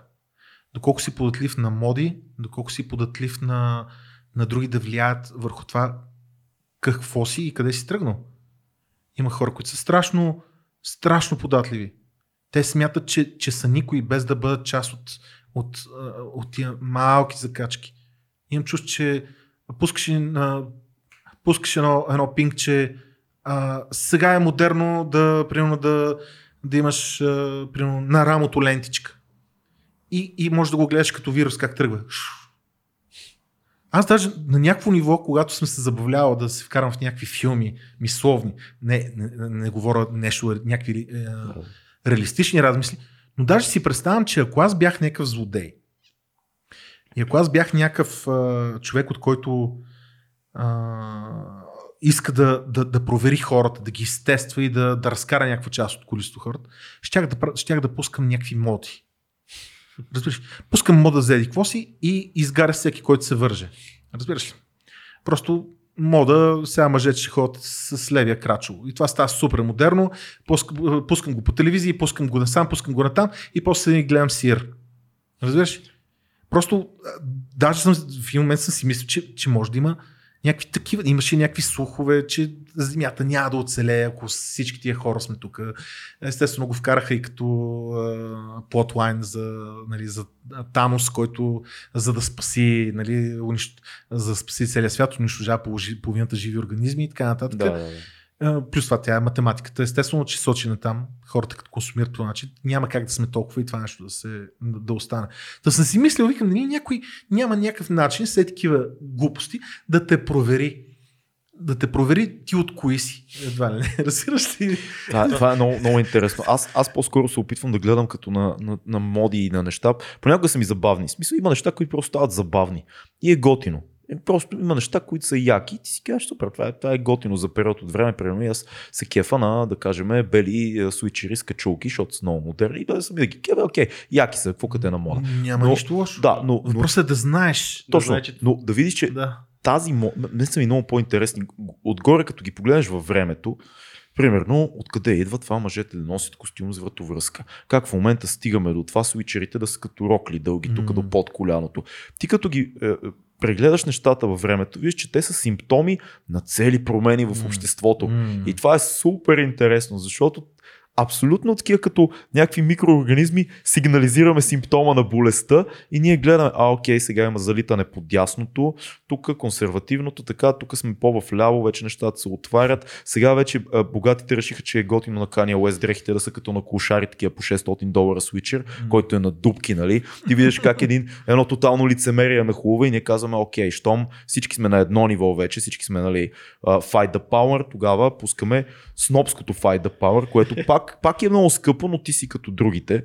Купи си да си като другите, ама не си съвсем. И това са едни такива много, много интересни процеси. Ама ти сега използваш думата мода, пък то е по-лошо. То е тренд, което има разлика. Защото модата е нещо, което, нали, се запазва, нещо, което има остава дълъг период. Докато тренда е нещо, което то може да е супер мимолетно. Имаше трендове с да се правят видеа Shooting Stars. Примерно. Това помниш, когато нещо се случва и излита и и това е тренд. Това много ме заболява. Да, обаче това е тренд, който се задържа в пространството и т.д. пространството за една седмица. Това е като ти с предизвикателството, там с капачки. Ботълфлип. И това е тренд, което е много по-лошо от мода, защото той фаща, зарибяваш една голяма група хора, за много кратко време печелиш ни бързи пари оттам, да кажем, ако си умен и успееш да монетизираш тренда, и то отива това по дяволите. То може да е месец, което нищо не остава от него. Ние сме маймунки, имаме нужда от игра. Да. Ние имаме нужда от игра, ние сме маймунки, които искаме да си заиграем нещо. Каква е новата игра? Тая е, после ни става скучна. Фиджет спинър имаше. Спомниш как въртах всички фиджет спинъри? Да, това ми е било странно. Това е като детска играчка за големи хора. Безумно. Ама малките се заребяха на това, тинейджери. Не бе, всички. Виждах големи дърти хора въртеха фиджет спинъри. Хора въртат като... Не казва, че не си въртял фиджет спинър. Не съм. Всъщност, като се замисля, не съм никога. Не си притежава. Аз съм, знаеш, трудно съм податлив на такива неща, но ме кефи да ги наблюдавам. Това е хубаво. Това може да се направи такъв филм, това с пускане на тренд и хората, които се фанат, закачат за тренд, да умират. Това е добър филм. Да. Документален. Абсолютно. Има документален филм в това. Има събитие, да. Има си нещо, което може да се измери. Какво така? Шантаво ми е. Аз гледам да ги наблюдавам тия неща и не ги разбирам повечето. В един или друг момент всичко, което остава във времето, обаче е било мода. Тоест, дали тениската, с която си в момента и този стил анимация, в даден момент е бил супер мейнстрим и модерен, за да се потопи, после да се слее с поп-културата. Дали, откъде да знам, на Фил дрехата, с която е примерно, дали дадения вид рисуване на Анди Уорхол, което след това се използва да се правят тези публичните знаци по транспорта и така нататък. Това са неща, които се сливат с поп-културата, защото са били нещо ново, станало е модерно, станало е много шумно в един момент, след това сляга и ако е качествено остава, ако не изчезва. Така че има и нещо полезно. Ама нещо по-друго остава. Винаги от тия моди остават едни апендикси. Все още има хора, които ходеха. Все още има хора по листите, които ходят с големи златни манци. Факт. Това си остават завещания. Всека може да се оставя завещания. Те знаеш какво казват? Ако ти го спреш и го питаш, що си така, и той ще така, защото не следвам тъпите моди, затова съм си аз. Просто остана завещание. Апендикс от старото време. И защо хората ги тресат едни такива... Съема някакви мудри шамари през цялото време. Да. За каквото идея. Толкова рядко може да видиш някой, който е стабилен и прави нещо просто защото му се прави. Това е толкова... Ти биваш наречен егоист, ако правиш нещата, които ти се правят. Ти не трябва да правиш нещата, които правят, защото другите хора около тебе не правят нещата, които им се правят. И ти ставаш... Аз не говоря за през цялото време. Говоря ти примерно за мода, каквото и да е. Мисъл, някакви обувки са излезли сега, примерно да речем излизат шпицарките ми. Мога път да не искам да нося шпицарки. И те почват да те премерват сега. Правиш се неинтересен ли? Нарочно ли го правиш? Нарочно ли не го правиш? За какво точно правиш? Целият въпрос спира от това. Какво ще стане, ако въобще никой не им обръща внимание на нищо от тия неща? Ай, представи си, пускат коронавируса, слухове и хората просто си изключат телевизорите. Ама да и трябва да има предвидимост, предвидимост на пазара трябва да има. Мисля, ако погледнеш един бизнес, трябва да има предвидимост. Ако ние не се държим по начина, по който ние трябва да се държим, ние не можем да бъдем предвидими. Което е какво? Психология. В края на краищата всичко опира до това. Винаги. Стане работа с хора, разбира се. Да, защото иначе сложно. Снощи един пич ми подари една книга на Ном Чомски. Между другото, има един новия филм "Пропагандата", не знам дали... Това е една голяма лекция. Да, знам я лекцията на Чомски, тя е наръчник. Как се справяме с ситуациите. "Глобални недоволства" се казва книгата, която ми подари пичагата на участието снощи. Много поздрави, между другото, мерси за книгата. Написал ни е там и за 2200 яки неща, аз ти разправях. Но пропаганда. Дали става дума за продаване на нещо, което да си купиме като дреха и продаваме конфликт? Принципите са едни и същи. Точно за това ти казах, че не ми харесват тия вълни, защото някой ги прави тия неща и мен не ми харесва някой да си прави нещо, което не иска. Мислиш ли, че винаги са направени? Или по-скоро понякога се случват естествено и дадените корпорации виждат, че това се случва и го взимат и го опаковат и го продават. Ще ти дам пример с хип-хоп културата. Когато започва хип-хопа, той се случва естествено. Той е натурално родена култура в Нью-Йорк, която съчетава различни елементи, брейкденса, графитите, диджеите, MC-то, което в този момент MC-то просто хайпва диджея. В един момент това нещо набира сила в Ню Йорк, корпорациите виждат много бързо, пред очите ни се ражда нова субкултура, дърпат най-силните елементи, опаковат ги и започват да ги използват да продават неща. Да. Така че понякога според мен самата мода се създава отдолу, отвътре, като фестивалното кино. Всеки казва, що фестивалите там, фестивалната публика. Ама трендовете, които ще видиш в мейнстрим киното, се раждат на фестивали. Това е истината. 5 години по-късно ще видиш как всички снимат от ръка и клати, как всички снимат черно-бяло, как еди, то се мести, нали? Казвам македонски кадър на това. Не говорим дали е хубаво или лошо, че в един момент е фестивална стилистика, след това става мейнстрим това нещо. Да, така е. И също и с модите на някаква степен. Не казвам, че има много моди, които си идват естествено. Това е абсолютно нормално. Обаче самата ти податливост на това, да го направиш, много си прав, защото е модата, те прави уязвим за те, които няма да е нарочно. Много си прав. И не, че това задължително ще е лошо, просто не ми се иска да знам, че някой ще си прави с мен каквото си искам. Аз по принцип съм крайно не фен на манипулацията като някакво средство за постигане на нещо. Не ми допада, изключително съм свободолюбив, дори от името на други хора. Много мраза някой да манипулира някого. Естествено, още повече мраза някой да го виждам, че го манипулират. Мислиш ли, че може един режисьор да работи без да използва манипулация? Това е друго обаче, защото ти манипулираш, обаче хората, които влизат в киносалона, те влизат с ясната представа, че ние отиваме да бъдем излъгани. Добре, да, с екипа, с хората, с които работиш, с актьорите, с оператора. На тях ми харесват тия неща. На тях им харесват тия работи. Даже съм чул как се разказват истории за кой режисьор, какво му хрумнало и как излъгало някакви хора, за да направят нещо и така. А пък и истории от световното кино има много. Много, да. Нали, просто... Стайков, не знам дали ти е казвал, но имаше един лав. Режисьорът трябва да има своя малък заговор с всеки член на екипа. Винаги си в заговор. И това са различни малки заговори. Мен това ме убива. Аз съм толкова лошо в тия неща, съм лошо в заговорите. Освен, че трябва да си в заговор с всеки по-отделно, трябва да си в заговор с групата. На едните с групата, на другите с групата, на третите. Да, задължително си в заговор. Просто това го прави интересно. Та микроигра и кара хората да се чувстват добре. Но това е, пак е, когато някой го очаква, нали? Това сега разкажи ми история, ти толкова увлекателно да разкажеш, че детето да си помисли, че говориш истината. Това не е манипулация. Да, ти го увличаш, но не го използваш. Защото ти всъщност, като си режисьор, не използваш хората.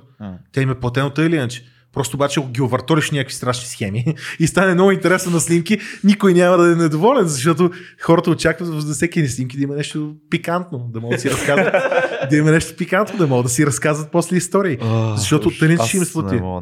Но някой да те, примерно, представи си, че някой дойде и те овъртоли за да снимаш нещо, което ти казва, че едно, а после го използва за съвсем други цели. Та е кофти.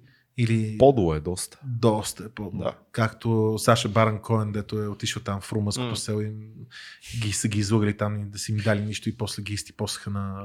Той си изглежда подъл, аз никога не съм го харесвал. Да, той си е подляр. Виждаш човек, който се усмихва, на очите му гледат сериозно. Винаги е притеснително. Да. Странен чешит, хора всякакви, но... Май, Али Джи беше най-великият му образ, поне за мен. Най-много съм се забавлявал на Али Джи глупостите. Тези там Борат, там Манекена. Това така не можах да го разбера защо е яко. Това с Манекена ли? Чакай, не е яко. Манекена, Борат също не можах да се... Ми... Беше ми супер плоско. Аз не го гледах цяло, само някакви отделни неща, но е много такова... Ще ти кажа, тук намери много привърженици, защото нали, илюстрирайки този човек, който е там от Казахстан, той прилича почти на балканец. Да, и много хора намериха себе си. Да, те направо откриха себе си, да. С всичките културни различия и така нататък. От тук по турското кино, този как се казваше, пък също е много балкански образ. Как се казваше, бе, турския... Един... Реджеп Иведик. Реджеп Иведик. И тук много хора се препознаха с Реджеп Иведик и така го възхранаха. Тигнаха го в култ. Да. Кажи ни един филм, който напоследък си... Кажи, какво мислиш за тези раздадени наскоро Оскари? Гледа ли Паразит? Гледал си го сигурно? Гледал го Паразит, какво мислиш за филма? Много обсъждан филм. Обсъждан, добър филм, да. Особено до втората си трета. За мен този филм е на 3 части. И последната трета може би просто не трябваше да е такава, за да стане моят филм, разбира се. В момента, който отида към социално и нещата са окекаха, разбира се, за мене. Това натъртване, че е богатия, защото еди кой си мирешел, това свали според мен качеството на филма драстично. Аз така и не го усетих това нещо. Четох после хора, които бяха видяли този елемент, за мен не беше толкова... Точно тогава... То беше малко ненужно, имаше много други мотивации за цялото нещо се случи, отколкото това точно не трябваше. Точно това да е мотивацията. Може би това, което... Може би. Мисля, имаш достатъчно много билдъп, за да се случи нещо, за да това да е капката. Точно. Да, не беше правилната капка, не беше за тази чаша. Да. Аз ако бях, щях да откарам още такива паразити. Това е толкова готино, дето това за мен е ключови момент. Сори, спойлери, където видях, че в музето има и други като тях. Това е толкова готино, толкова ми хареса. И представи си да се бяха свързали с още мрежа от някакви такива хора. И точно когато имаш потенциал нещо такова да стане интересно или да тръгне в обичайната различна посока, защото филм тръгнал различно от останалите, и те малко го приравниха с Абе да не е твърде странен сега. Нали? Малко... То няма как да стане масов, ако е твърде странен. Така е. Тук е много тънка линията на този филм, защото той хем стана доста масов, хем може да намериш много занаяд в него, хем можеш, ако си познавач на киното, пак да си изкефиш, т.е. той услужва и трите пласта на зрители. За мен ценното, че отваря холивудския пазар и очите почват да гледат към корейското кино, което винаги е хубав показател. Да. Мисля, дори само това да свърши този филм, аз ще бъда щастлив. Ето ти като мен, намираш нещо положително. Така е, знаеш.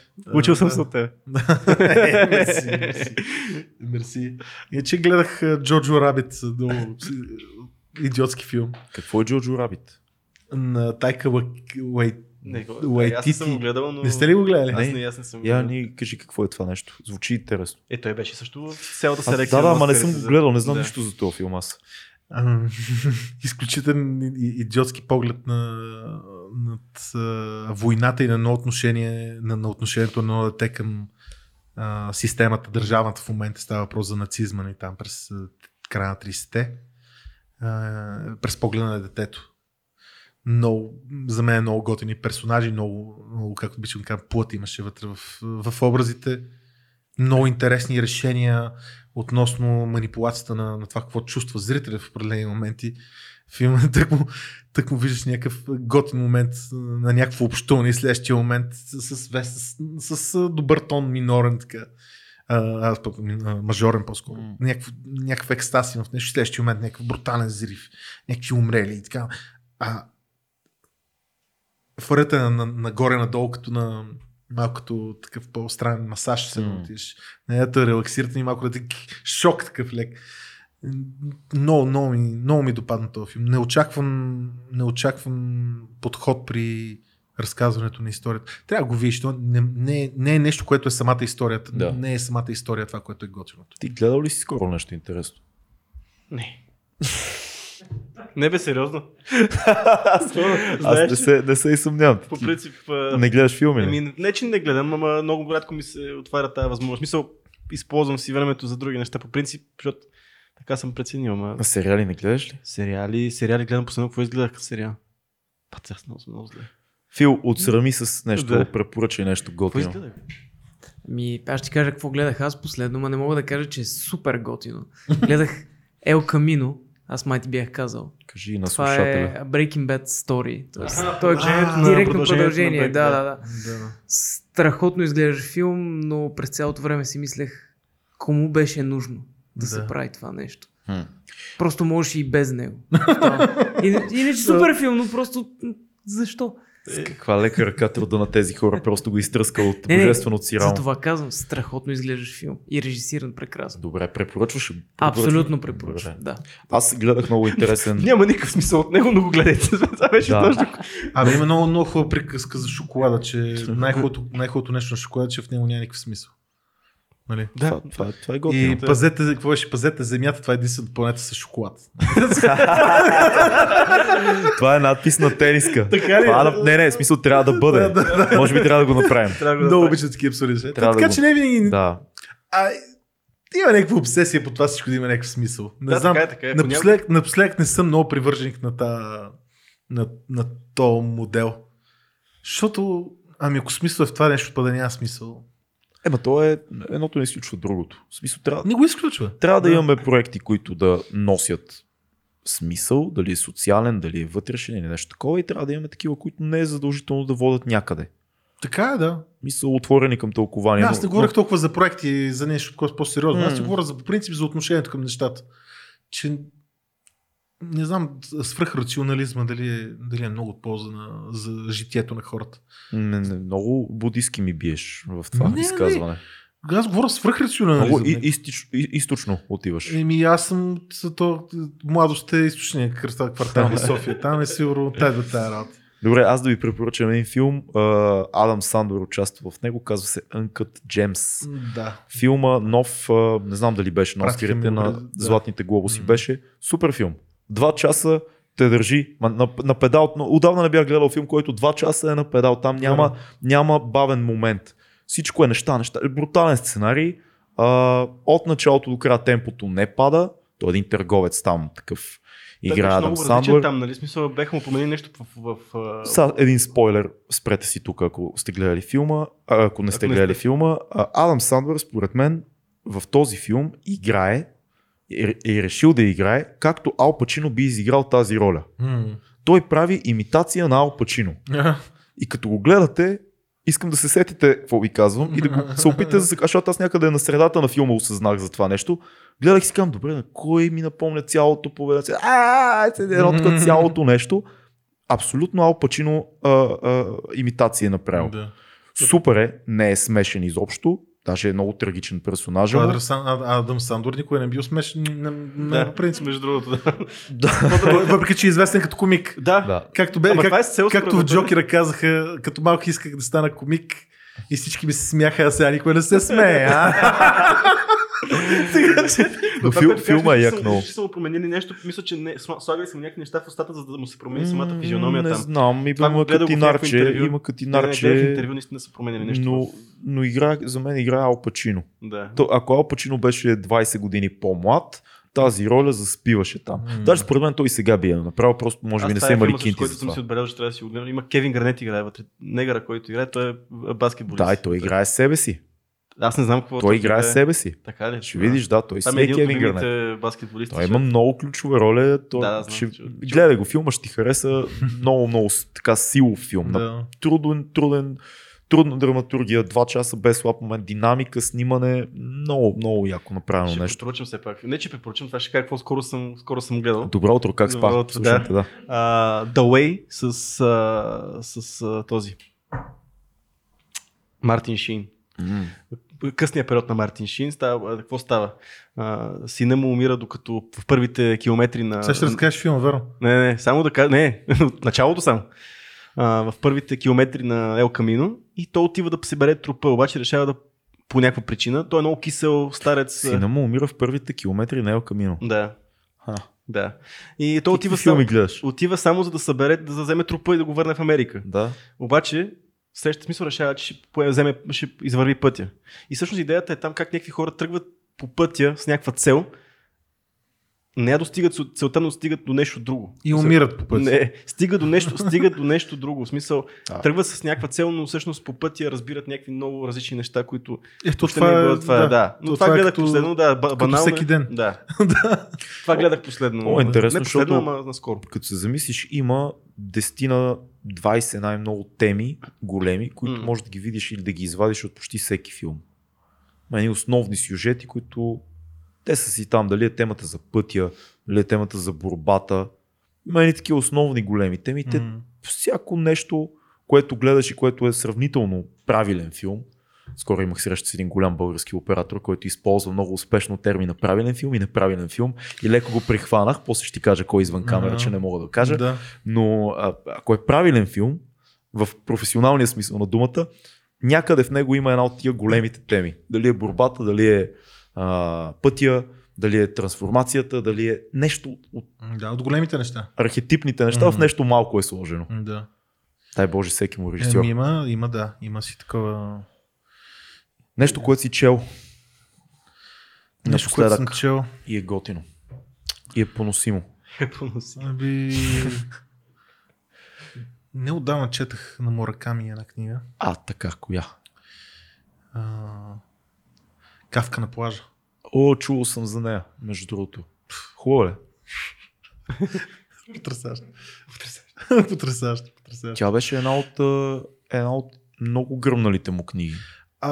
Той ми е много особен, защото каквото и да чета от него, страшно много ми харесва да го чета, всичките са в съвсем винаги главният персонаж е един същ. В една вселена съм. В една вселена, да, те са в вселената на Мураками, както си има Марвелска, така си има Муракамска вселена. И друга, с едно число беше 1939. 1Q84. Да, той е за игра с 1980. Аз съм е чел трилогията. Да.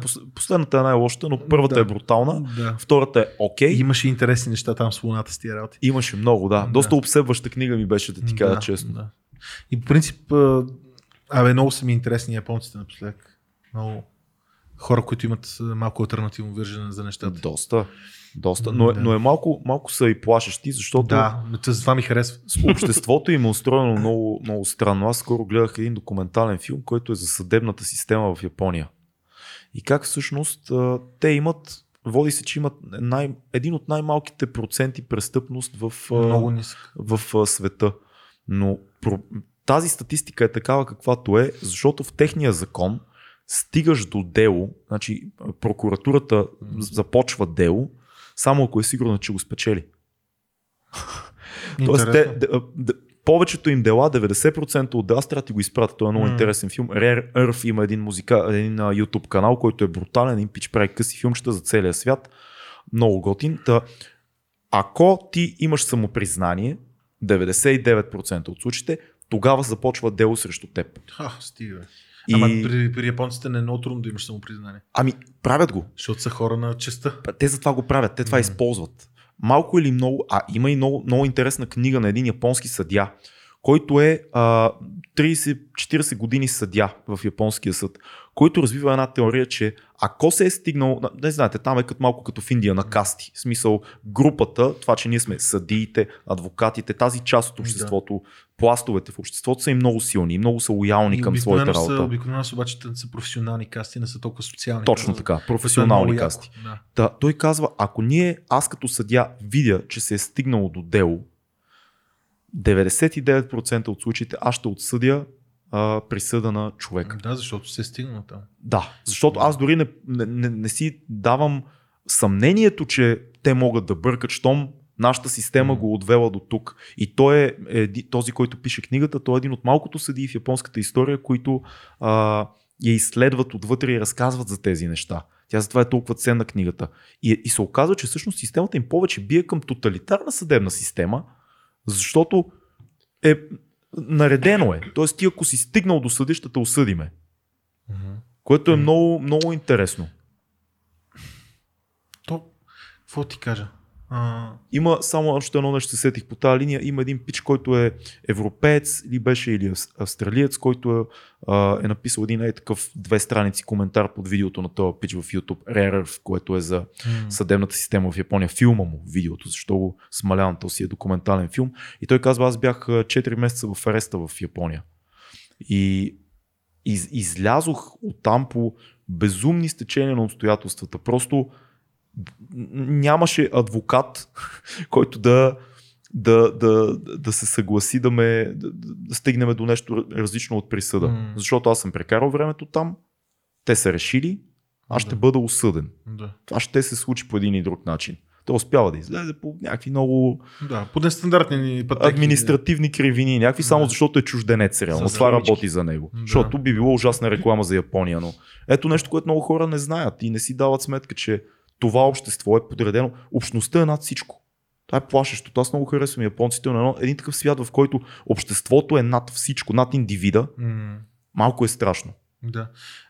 Но в случаите, в които не е така, тогава обществото е страшно. Като нещо. Защото тогава е така. Ти си над нещата, никой няма значение. Там са другата крайност. Там, примерно, имаше случай с някаква компания за сладолед, която от 30 и няколко години нещо такова не беше покачвала цената на сладоледа. Няма инфлация. И преди няколко години го прави, защото се налага и компанията плаща рекламно време, някакво супер скъпо по японската национална телевизия, в което в рекламното време излиза президента, покланя си и се извинява за това, че се е наложил това нещо си и обяснява мотивите, че няма как да се избегне. Дай, за каква държава говорим? Става някакво земетресение, тия хора. Това, както беше там в Мичиган или Нойси, къде там, в Ню Орлианс. В момента, в който нещо стане, хората, веднага виждаш хората какви са. Оп, им отдава се възможност, чанк, трошиш, крадеш, защото никой няма те фане. То също това е големия страх тук, ако стане епидемия от дали ще е коронавирус или каквото и да е, или стане някаква катастрофа. Тук че има ракия. Точно тук има ракия, която лекува коронавируса. Че ние не може като общество да вземем колективно решение какво да направим. Ако някой ни каже, тук събираме се в еди къде си, защото си е баба майката, те ще катат. Къде ще им хубава тия? Аз се вкъщи, ще няма да занимавам се. И това е проблема, което също хората се притесняват, ако се случи наистина сериозно бедствие на нашата територия. Но това е основното. Това не става, защото ние сме другата крайност. Ние нямаме никакво общество. Няма общество въобще. Общество означава да си общ с някого. Не си общ с никой. Ти си общ с приятелите си, с семейството си. Това е. Няма общество. Да завършим с нещо позитивно. Естествено. Това също е позитивно. Няма общество. Това беше 2200 подкаст Симон Сокиров. Абонирайте се за канала, подкрепете ни в Patreon, ако това видео ви е харесало. Ние продължаваме напред. Има ни отдолу и в аудиоплатформите. Ако след първите 20 минути тази визия, наша красива вече ви е умръзнала, можете и да ни слушате. Затова благодарим много. Чудесен позитивен финал. Чао!